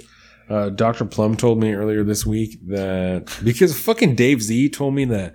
And so Dave Z is slotted for not this coming Saturday, but the Saturday after that. okay. Okay. Dave Z slot. I'm pretty sure we're going to go to his house. Um, if that's all right with you. Oh, yeah, to, totally. uh, just, you know, make it easier. That sounds fun. Yeah, definitely. Um, but Z-Man gets all the hookups. yeah, Dave Z's hella cool. I'm super excited for that episode. He told me that he did a fucking he took an electricity class when he was in high school, and I was like, Dave, what the fuck are you talking about? So we talked about that, and when Dr. Plum, class. when Dr. Plum walked by, he's handing out the charts and shit. And I said, Dr. Plum, did you take electricity class when you were in high school? And he said, he said, no, but, and I said, oh my God, Oh. because Dr. Plum is so weird, you know? He said, no, but, uh, CK didn't used to have Martin Luther King Day and we had two different like holidays for President's Day, but Bremerton district had Martin Luther King Day. And so they had like an extra day off during the year. And I said, what? Drop mic on stage. He- I'm out. He said, he said, yeah, no, not until like the mid '80s they didn't have Martin Luther King Day, and I said, what the fuck are you talking about? And he was like, he's like, he's like, yeah, no, we just didn't have that, and I was like. That seems really fucked up. Like that seems really strange. That like that you guys just didn't recognize Martin Luther King Day. And he's like, yeah. And then in the same year they combined like Washington and Lincoln's birthday and they made it President's Day and we got Martin Luther King Day. It's like all in the same year. And I was like, what the fuck? Like that is that's fucked up. Like that does not seem oh. correct. Yeah, so Yo, the way the government does federal holidays is really weird. well, and the weird thing is that it wasn't ju- it wasn't just like it was the CK district, but not the Bremerton district. Like Yeah. Bremerton had Martin Luther King Day, but CK didn't. That's fucking weird. And just for people who, if anybody doesn't live here, right, the Bremerton district, that's like it's right here. And the central Kitsap district, they butt right up against each other. So it's weird because they overlap. Like Bremerton and Silverdale are two different little towns that are, they're just right next to each other. It's, I mean, you can, you know, there are par- there are parts where you live somewhere and you're like, do you live in Silverdale or Bremerton? Like, who fucking knows? You know, like that's, that's This is how, true. Like, when I lived there, I lived in Bremerton, but I was I was in Silverdale. Yeah. It was I was on the wrong side of the street right. to be in Silverdale. Right. I was in So- Bremerton. So, it, it's weird shit like that. And so So that's why I'm like, what do you mean that? And even like the high school that I went to is in Bremerton, like the town of Bremerton, but it's not in the Bremerton school district. It's in the CK school district, you know? So like that's how close they are. So it's weird. it's like really educational weird. gerrymandering. Yeah, super strange that that's how it was, but I thought that was really interesting. That is so Um, weird. And then I told you this story a long time ago that I reheard and now have the correct version of. um, and so it was a story that I heard on Meat Eater when he was talking about. I I had told you someone had hunted like the biggest fucking elk or like cougar or something like that in this area, right? Okay. But the real story is that it was the biggest mule deer buck to come out of Idaho, right? And so this person accidentally, accidentally killed the biggest mule deer buck to come out of Idaho for like 30 years. right? He was just riding his horse and like came up on it and shot it because it was in his way. And it ended up being, Accidentally. yeah. And like, you know, like ended He up didn't accidentally kill it. He time. accidentally killed the biggest Exactly, one. exactly. And his name and his name was Grover. Right. And so Steven Rinella, as he's telling the story, he's like, he's like, I just feel like it's really important that if you're gonna accidentally kill the biggest buck to come out of Idaho, you do it with the name Grover. You know? and then I was listening to his podcast a couple weeks ago, and he was talking to a guy, I think his name was like Kevin, maybe, who was a squirrel man. And he had squirrel dogs and hunted squirrels and all this stuff. And they were talking about a guy that he used to hunt raccoons with. And he said, and he was a real coon man. He said, you know, he was a coon man. His name was Festus. and I'm just like, that's beautiful. Like that's a beautiful thing. And like that's that's how you That's that's, the true sign of a coon man is his name is Festus. that objectively makes sense on a million levels. yeah. I don't know Um, why. And then Oh have you God. seen the movie Tropic Thunder? Of course. Okay. So, have you heard about Shaun White? Yes. So, so Shaun White um have you heard about Shaun White recently? I, I, guess? heard there was a controversy around Sean Yes. So Shaun White dressed as Simple Jack for Halloween Yes. That's what it was. and people flipped shit. yeah. And have you seen like the costume? No. You should look it up. You Oh should Google Sean, Shaun White, White, Simple, Simple Jack, Jack. because it's and I'm not even gonna like I'll take whatever heat anybody wants to give to me. This costume is fucking gold. It is spot on. Like I don't even care. It's absolutely gold. So I'm not even gonna defend it. It's awesome. it's just It's pure gold. unfortunate that he apologized. I understand Oh, why. Isn't that fucking gold? Wow. That is a very accurate costume. Okay, Look at so the, the thing that. yes, the side by side. So the thing that irritated me about this, right, is people are getting upset about him dressing as a character in a movie in a movie. Right? Yeah. Because Simple Jack is not even a real fucking movie. Like it's a character that Ben Stiller plays when he's playing somebody else in a movie. exactly. What the fuck, dude? We're at a point where you can't even be somebody who's double pretend. Not in Like, Halloween. Are you, You fucking can't do that serious? That is crazy. Halloween basically just doesn't exist anymore. It's not allowed. You know who? Uh, I think the very, very last human being on the face of the planet to ever dra- dress in in blackface is Robert Downey Jr. in that same movie. And, it, and people shit on him at the time, but like not that much. Like it, it No. eventually washed away, you know? And I just, that's crazy. It is. Because if you put that movie out now, do you think that people wouldn't fucking shoot him when he was out in the public somewhere for being in blackface? Like, I don't know. he would be assassinated, just like Shaun White's probably about to be. You know what I'm saying? No. Like this is crazy. No, I and that's a, that's fucking gold. If you've seen fucking Tropic Thunder before, you look up this costume and you tell me that isn't spot goddamn on It is- because that's hilarious. It is a hundred My mom worked with adults with disabilities for almost 20 fucking years. If you don't, if you're gonna tell me I don't have respect, then you're a stupid piece of shit, and that is gold. That's fucking funny. It's. Objectively, You know- comedically, that's funny. I think when it comes to Halloween, you have to take the cultural offensiveness goggles off because Yes. people are dressing as characters, man. and I and That's I what saw it is. this. I saw this. Megyn. Kelly's getting fired over it. I saw their support. Did you see that? No, Oh, okay. We'll get that. I saw their support when I came home on Wednesday that was on um, King Five's like afternoon talk show that's called Take Five, and it's all these people who are really trendy and sit around a coffee table and like talk and super trendy. And they're like, you know, just when it comes to Halloween, just be sensitive.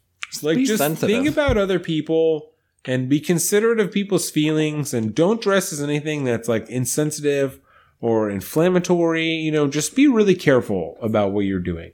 You know, fuck you. Fuck you. This is America. That's not how this oh. works. I yeah, no. So let me ask you this: was Do- not a fan. I mean, can somebody dress up in blackface on Halloween?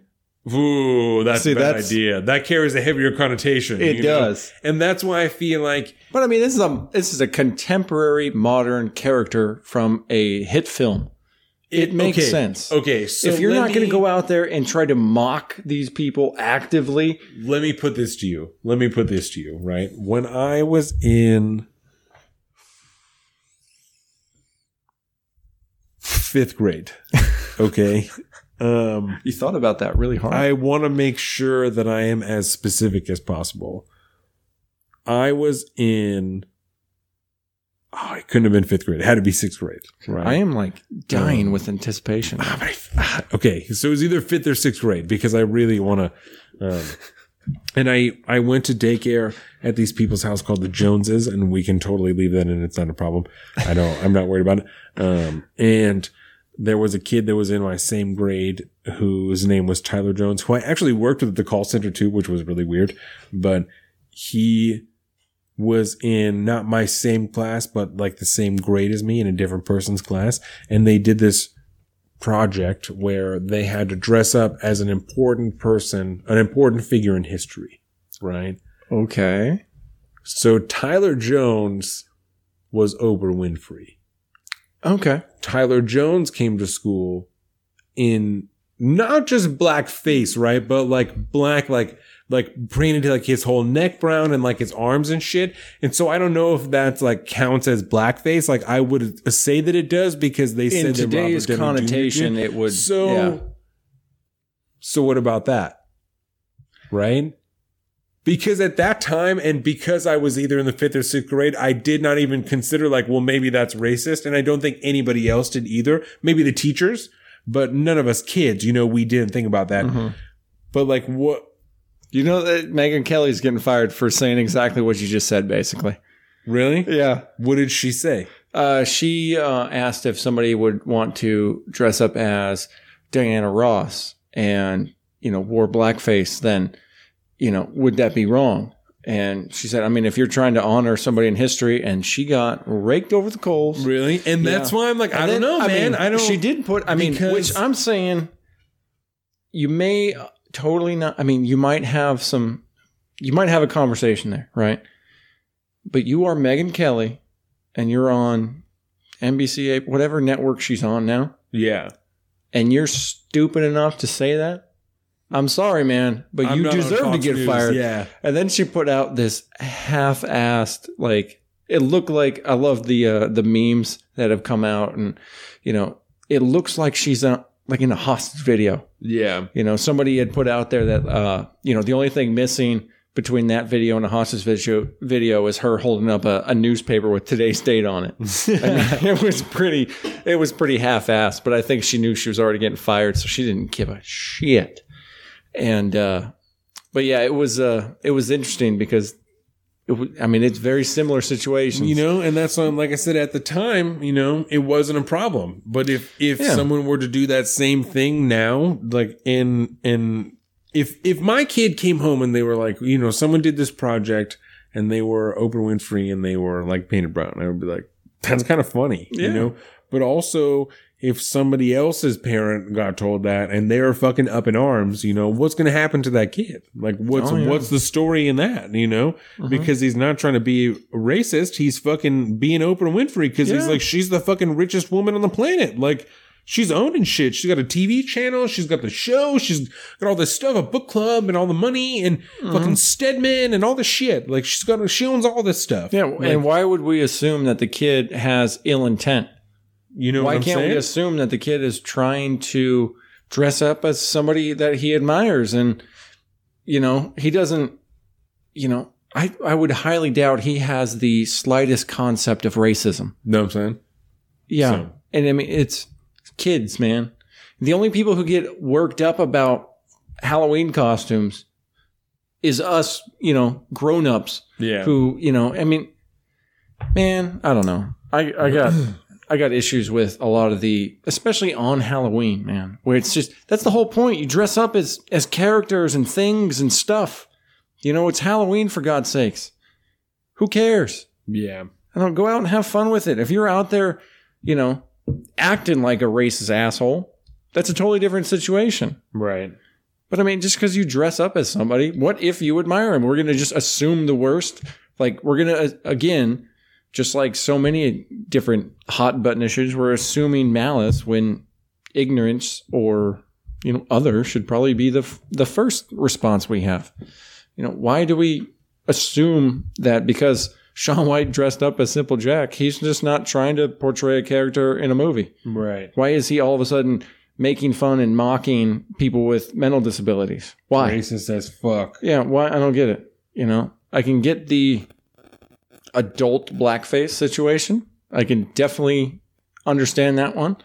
You know, it's like if you if somebody dressed up as like a you know a you know a Jewish person in a concentration camp, you know, or something like that, some kind of horrible human tragedy that's very recent, you know, that is still very, you know, emotional. People still have feelings to it. I mean, Think that's too much? yeah, I think that would be. I mean, I'm not personally. I don't care unless, again, you're out there doing something terrible. But I mean, if you're just trying to do something, you have a good reason to do it. Whatever, dude. I don't care. You ain't hurting anybody. I don't care. You know. And so, you know, and if somebody was offended enough to go up to somebody and be like, "Hey, you know, I just wanted to know, like, you know, I'm seeing you dressed up like this, and I feel like you're kind of being an asshole or making fun of something that was, you know, a very hard thing for whatever. Yeah. You know, you should be able to be like, well, the guy would be like, hey, man, you know, I didn't mean any anything by it. I, you know, maybe they did. I don't know, but if they can explain a, a rational reason for doing it, because there's a million rational reasons why you would want to dress up like somebody like Obama.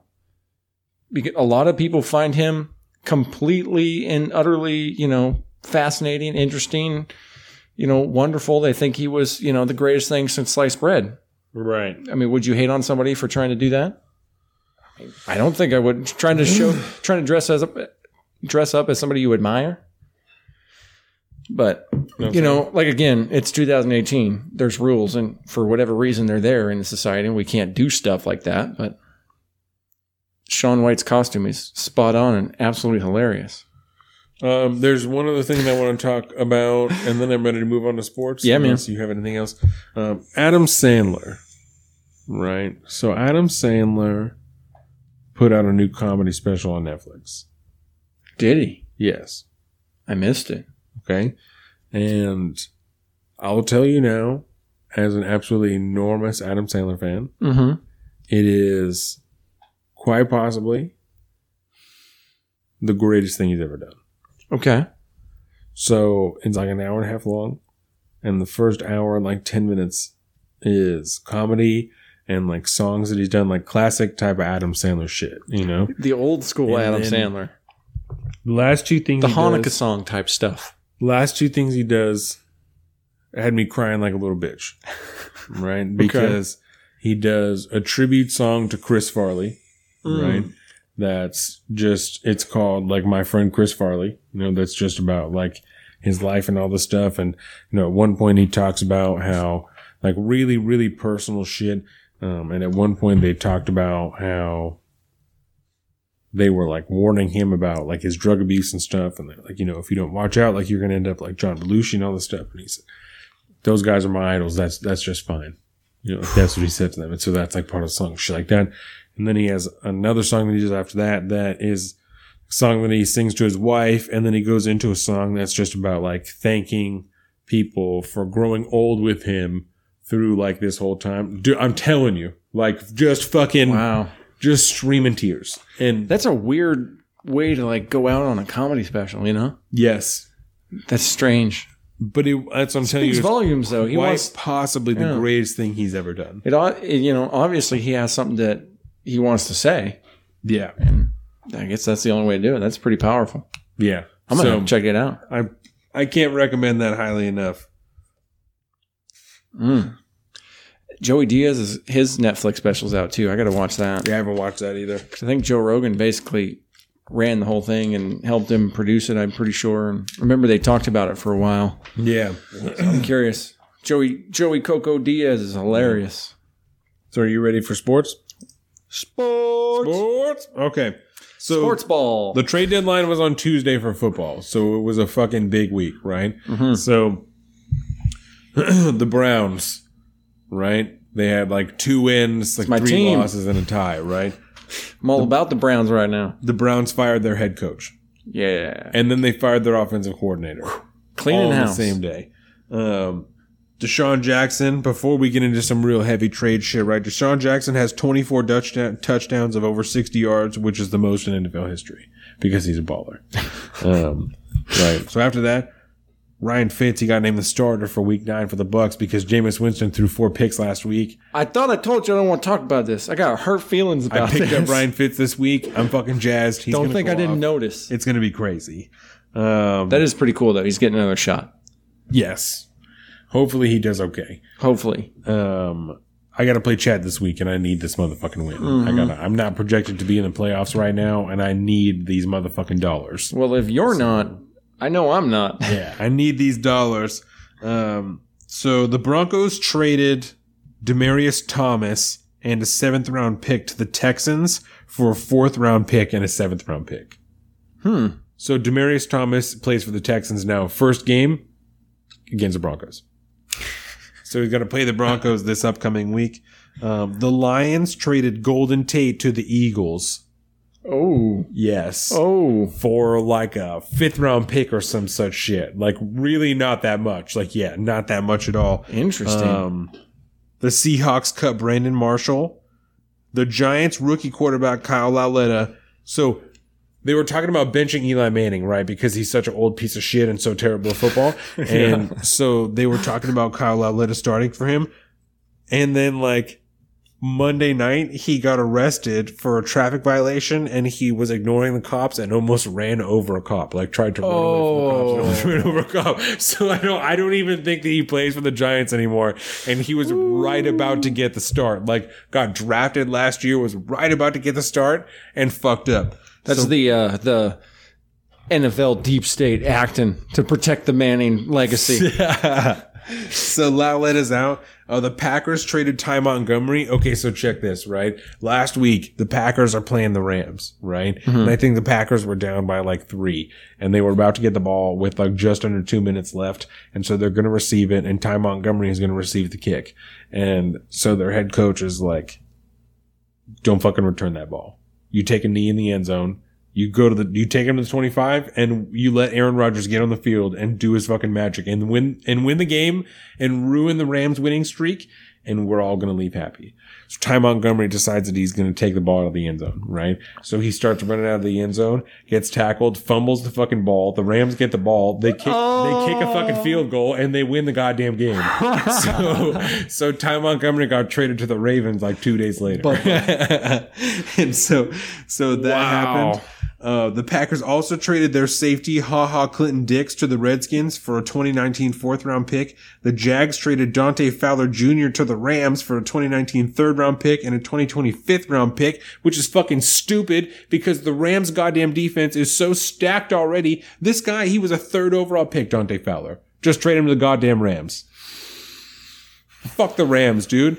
But check this Sunday night football this week is fucking Pats Packers. Yeah. Aaron Rodgers, Tom Brady. Oh my God. I'm so excited. It's going to be nasty. What game is that? Is that the Sunday night. Sunday night game? Yep. Ooh, that's gonna be a good one. Terrelle Pryor, he's signing with the Bills. He signed with the Bills already. And then Dominique Rodgers Cromartie, he announced his retirement. So he is not going to play anymore. And then last night, did you watch the game last night? I did not. Holy shit. Because the 49ers and the Raiders played each other. The 49ers won fucking 39 or 34 to 3. 34 to goddamn 3. I cannot believe that. with their What? third string quarterback, Colin. Third string quarterback, they came out and he threw perfect for like two for like two series, two touchdowns at the end. It was fucking insane. So that's one thing. But what does that say about the Raiders? The Raiders defense was hot trash. It was some of the worst I've ever seen. The first touchdown to oh. Pierre Garcon, he kicks off this fucking bootleg route. He comes up out of the slot and just kicks off through the middle and catches it right here, gone. Just completely open, untouched, like no one's fucking near him. It was the craziest shit I've ever seen. And it like that all game. There was the the running back he had one cutback. He's going to the right. Everybody everybody on, on the defense fucking bit on this play and he just cuts back and goes and gets like 15 yards. Peace out. Like it was some of the worst shit I have ever seen from a goddamn NFL defense. Was oh. what I saw from the Raiders last night. They're averaging they're averaging allowed like 200 yards rushing per game. Absurd. Absolutely absurd. Rushing? Yep. Oh, that's Absolutely absurd. that's sad. That's really sad. So the Chiefs and the Browns play each other this week. And so that's Baker Mayfield, Patty Mahomes going against each other. The last time they played each other was in college, and there was like 1,100 yards of offense in that game. And What colleges did they play for? I remember? think that Mahomes played for Texas Tech, and then Baker Mayfield played for Oklahoma. okay. Um, at least when he graduated, he played for like three different colleges, but graduated Both big football, you know, Uh, colleges. Went up yeah. through yeah like didn't start at a big school but went up to a bigger school um and so that's how they did that yeah last time and i think the score was like 66 to 54 or something like that so that game should be absurd with as I terrible really hope. as kansas city's defense is and as awesome as their offense is they should be able to take advantage of the browns defense and baker mayfield should be able to take advantage of the chiefs defense I hope so because I'm going to play Mayfield this week. yeah So hopefully he'll get some uh, some yardage. The only injury I have is Will Fuller. He tore his ACL, and so he's out for the rest of the year. Um, so I'm going to pull up my pickums real quick because usually I do them in between, but I Mm-hmm. only have the one injury. So, uh, but that's it. So I picked the Raiders last night, which was a terrible idea because they lost 34 to three. Um, Who could have seen that coming? that's, what I'm saying. Um, but the next game after that is Falcons at the Redskins. Falcons 26%, Redskins 74%, and the Falcons are 3 and 4. The Redskins are 5 and 2. And I went with the Redskins because their defense is pretty good. They're doing pretty all right. Uh, after that, it is Chiefs Browns. The Browns are 2 5 and 1, and the Chiefs are 7 and 1. And they're 97%. I went with the Chiefs on that one. yeah. And then after that, we have. I'm hoping Mayfield will get me fantasy points, but I don't think, they'll he'll win. Yeah, I think Yeah. he'll be definitely fantasy relevant, but yeah, I don't think that they'll win the game. Yeah, they don't Uh, necessarily correlate. After that is fucking Lions at Vikings. The Lions are three and four, and the Vikings are four, three and one. The Lions have five percent, Vikings ninety five percent. And I actually went with the Lions on this one. I got a weird thing about Matt Stafford. I he's he's good. You, You know got what a I'm thing saying? for Matt Stafford. Yeah, and they just traded away Golden Tate. They got some other talent coming up. They're getting the running game going. I I think they got a good possibility of winning. You know what I'm saying? Kirk Cousins isn't worth eighty million dollars that he's getting paid. He's, he's not worth it. So I think it's possible. After that is Bears at Bills.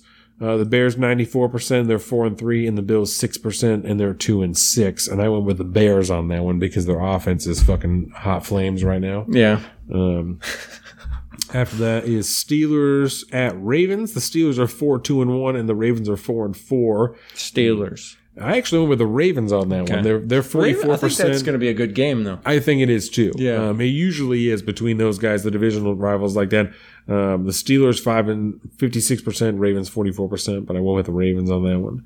Um, next one, Buccaneers Panthers. Buccaneers three and four, five percent, and the Panthers ninety five percent, five and two. Yeah. you, just, and I- you can't discount Cam. I went with the I went with the Bucs on that one because Ryan Fitz is coming or yeah, Ryan. Yeah. Fitzpatrick is coming out. I think if he can fucking if he, he can, can get, slang it like he was doing before, yeah, because as long as the only thing you need to do to beat the Panthers is beat Cam Newton. exactly. As soon as you can turn it around on him, he starts to get all bitchy and and then he just his game just plummets Goes straight as down, soon as he yeah. gets mad. So if they so, can get yeah. up quick enough, you know, and Yeah. if they can do like that first game, he came out through the 75 yard fucking touchdown pass to DeSean Jackson first play of the game. So like if they do some shit like that, you know, if they can get up real quick, Yeah. then I think that they stand a good chance. Um, but I, I might take a loss on that one, and that's fine. After that is Jets thirteen percent three and five, Dolphins eighty seven percent four and four. Dolphins on that one. That's a game I don't want to watch. Yeah, no, I'm not excited Jets, for that. Dolphins. Um, after that is Texans sixty nine percent five and three, and Broncos thirty one percent three and five. And I went with the Texans on that one because they also just got Demaryius Thomas, so yeah. it's I think it's going to be a fucking great game. Is he kind of on the downward slope of his career? I think that the Broncos are just on a downward slope, and so Okay. they were trying to. He, I mean, he's not doing like he's definitely not at his peak, you know. Yeah, because I mean, But- you remember was that? but he's uh, not washed up. You know? It was like the year before, the year of the Super Bowl, I think, when uh, Broncos were just on fire. Yeah, It was that Demaryius Thomas was a yeah, like beast. he had like a bajillion yards. yeah. Yeah, no, I don't think like he's not washed up. You know, but like I said, he's not at his Mhm. peak performance. Um, and then after that is Chargers forty two percent five and two, and Seahawks fifty eight percent four and three. I think the Hawks can take this one. The Chargers are good. Philip Rivers throws for a fuckload of yards, but I think that I think the Hawks got this one coming. and the Chargers defense is the Chargers defense isn't as strong as it was they thought it was going to be when it started the year. Joey Bosa still isn't playing their other DN, so I think that the Hawks can do it. They've been looking really fucking good. They've been running the ball strong. Number Yeah. one in rushing attempts, like right now, I think maybe over the last six weeks or maybe even on the season. Last in passing attempts. Russell Wilson isn't running the ball. I mean, they're looking good. The Hawks are looking fucking great right now. So I think they can do it. Yeah, I'll give it to them. I I, got I got to hope for the boys, man. You know. After that, we have the Rams 43%, 8 and 0, and the Saints 57%, 6 and 1. I think the Saints can do it. I think the Saints can do it, and I want the Saints to do it. and I that's why I'm really want the Saints to do it. Fuck the Rams. The Rams are. I'm sick of this shit. Yeah, they need to be put in their place. Sick of this shit. Come on, people, Yeah. shut them down. Make some bad trades. After that is Green Bay at the Patriots. Mm. Packers 13, 13%, 3, 3 and 1. Patriots 87%, 6 and 2. I went with the Pats on that one.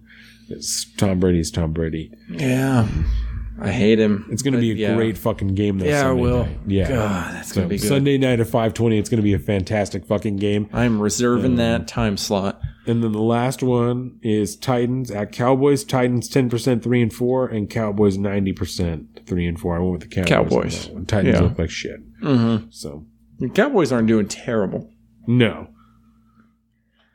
but yeah, I've been, I haven't been able to watch as much football as I want to lately. I started It's out the season real strong, but I'm definitely watching that that Packers Pats game. oh, it's going to be a great. Oh, I can't game. wait. Yeah, no, I'm so excited. Ooh, so that's a 5:30 game Sunday. Yes, Word. five twenty. You know what really sucked? I'll tell you this. I feel you've never had to deal with this. Living on the East Coast and trying to watch football is Yes. a struggle. yeah. It's so difficult, man.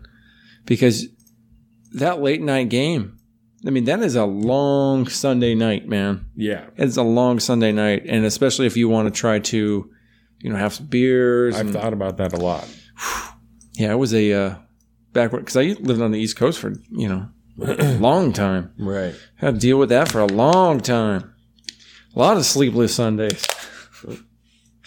but why I'm so glad to be back on the on the right coast, which is the left coast. Yeah. So that's all I have for sports. I'm done. I'm out of here. Done. You ready to get out of here? I am not a crook. I don't know why I just thought of Richard Nixon. Did you? I don't know too much about it, but I know Philip DeFranco covered it pretty well. This University of Maryland um, head coach situation uh, got fired because one of the kids a while back died of heat stroke, complications from heat stroke. Uh, word. yeah, there's some crazy stuff about I've that. not read up on that. So but I do wanted that. To, yeah, about it was next just week. I want to talk about it sometime soon because Yeah. it was it just seems, and yeah, there's some cool stuff. We can talk on. about that next week for sure. But yeah, that definitely happened. So if you're a college football fan, Yeah. that's definitely some kind of big news. Because Maryland is a pretty big football state, right? Yes. At least on the the university level. Yes. Yeah, that's probably why it was such big, big news to me. I'm pretty Yeah. clueless about the the college level football situation. College football is good. You know, but it's on watch. Saturday, bro. It's tough sometimes. Fun to watch. Get her done, homie. Okay, you ready? Mm-hmm. We get the fuck out of here. Absolutely. All right, man. Let me just tell you that uh, no one in the history of crack has ever woken up in the morning with more crack. you know, it's, it's all gone when you wake up in the morning. I feel like that's a very objective fact. Fact. God. It's just very honest. Yeah. That's that's a true statement.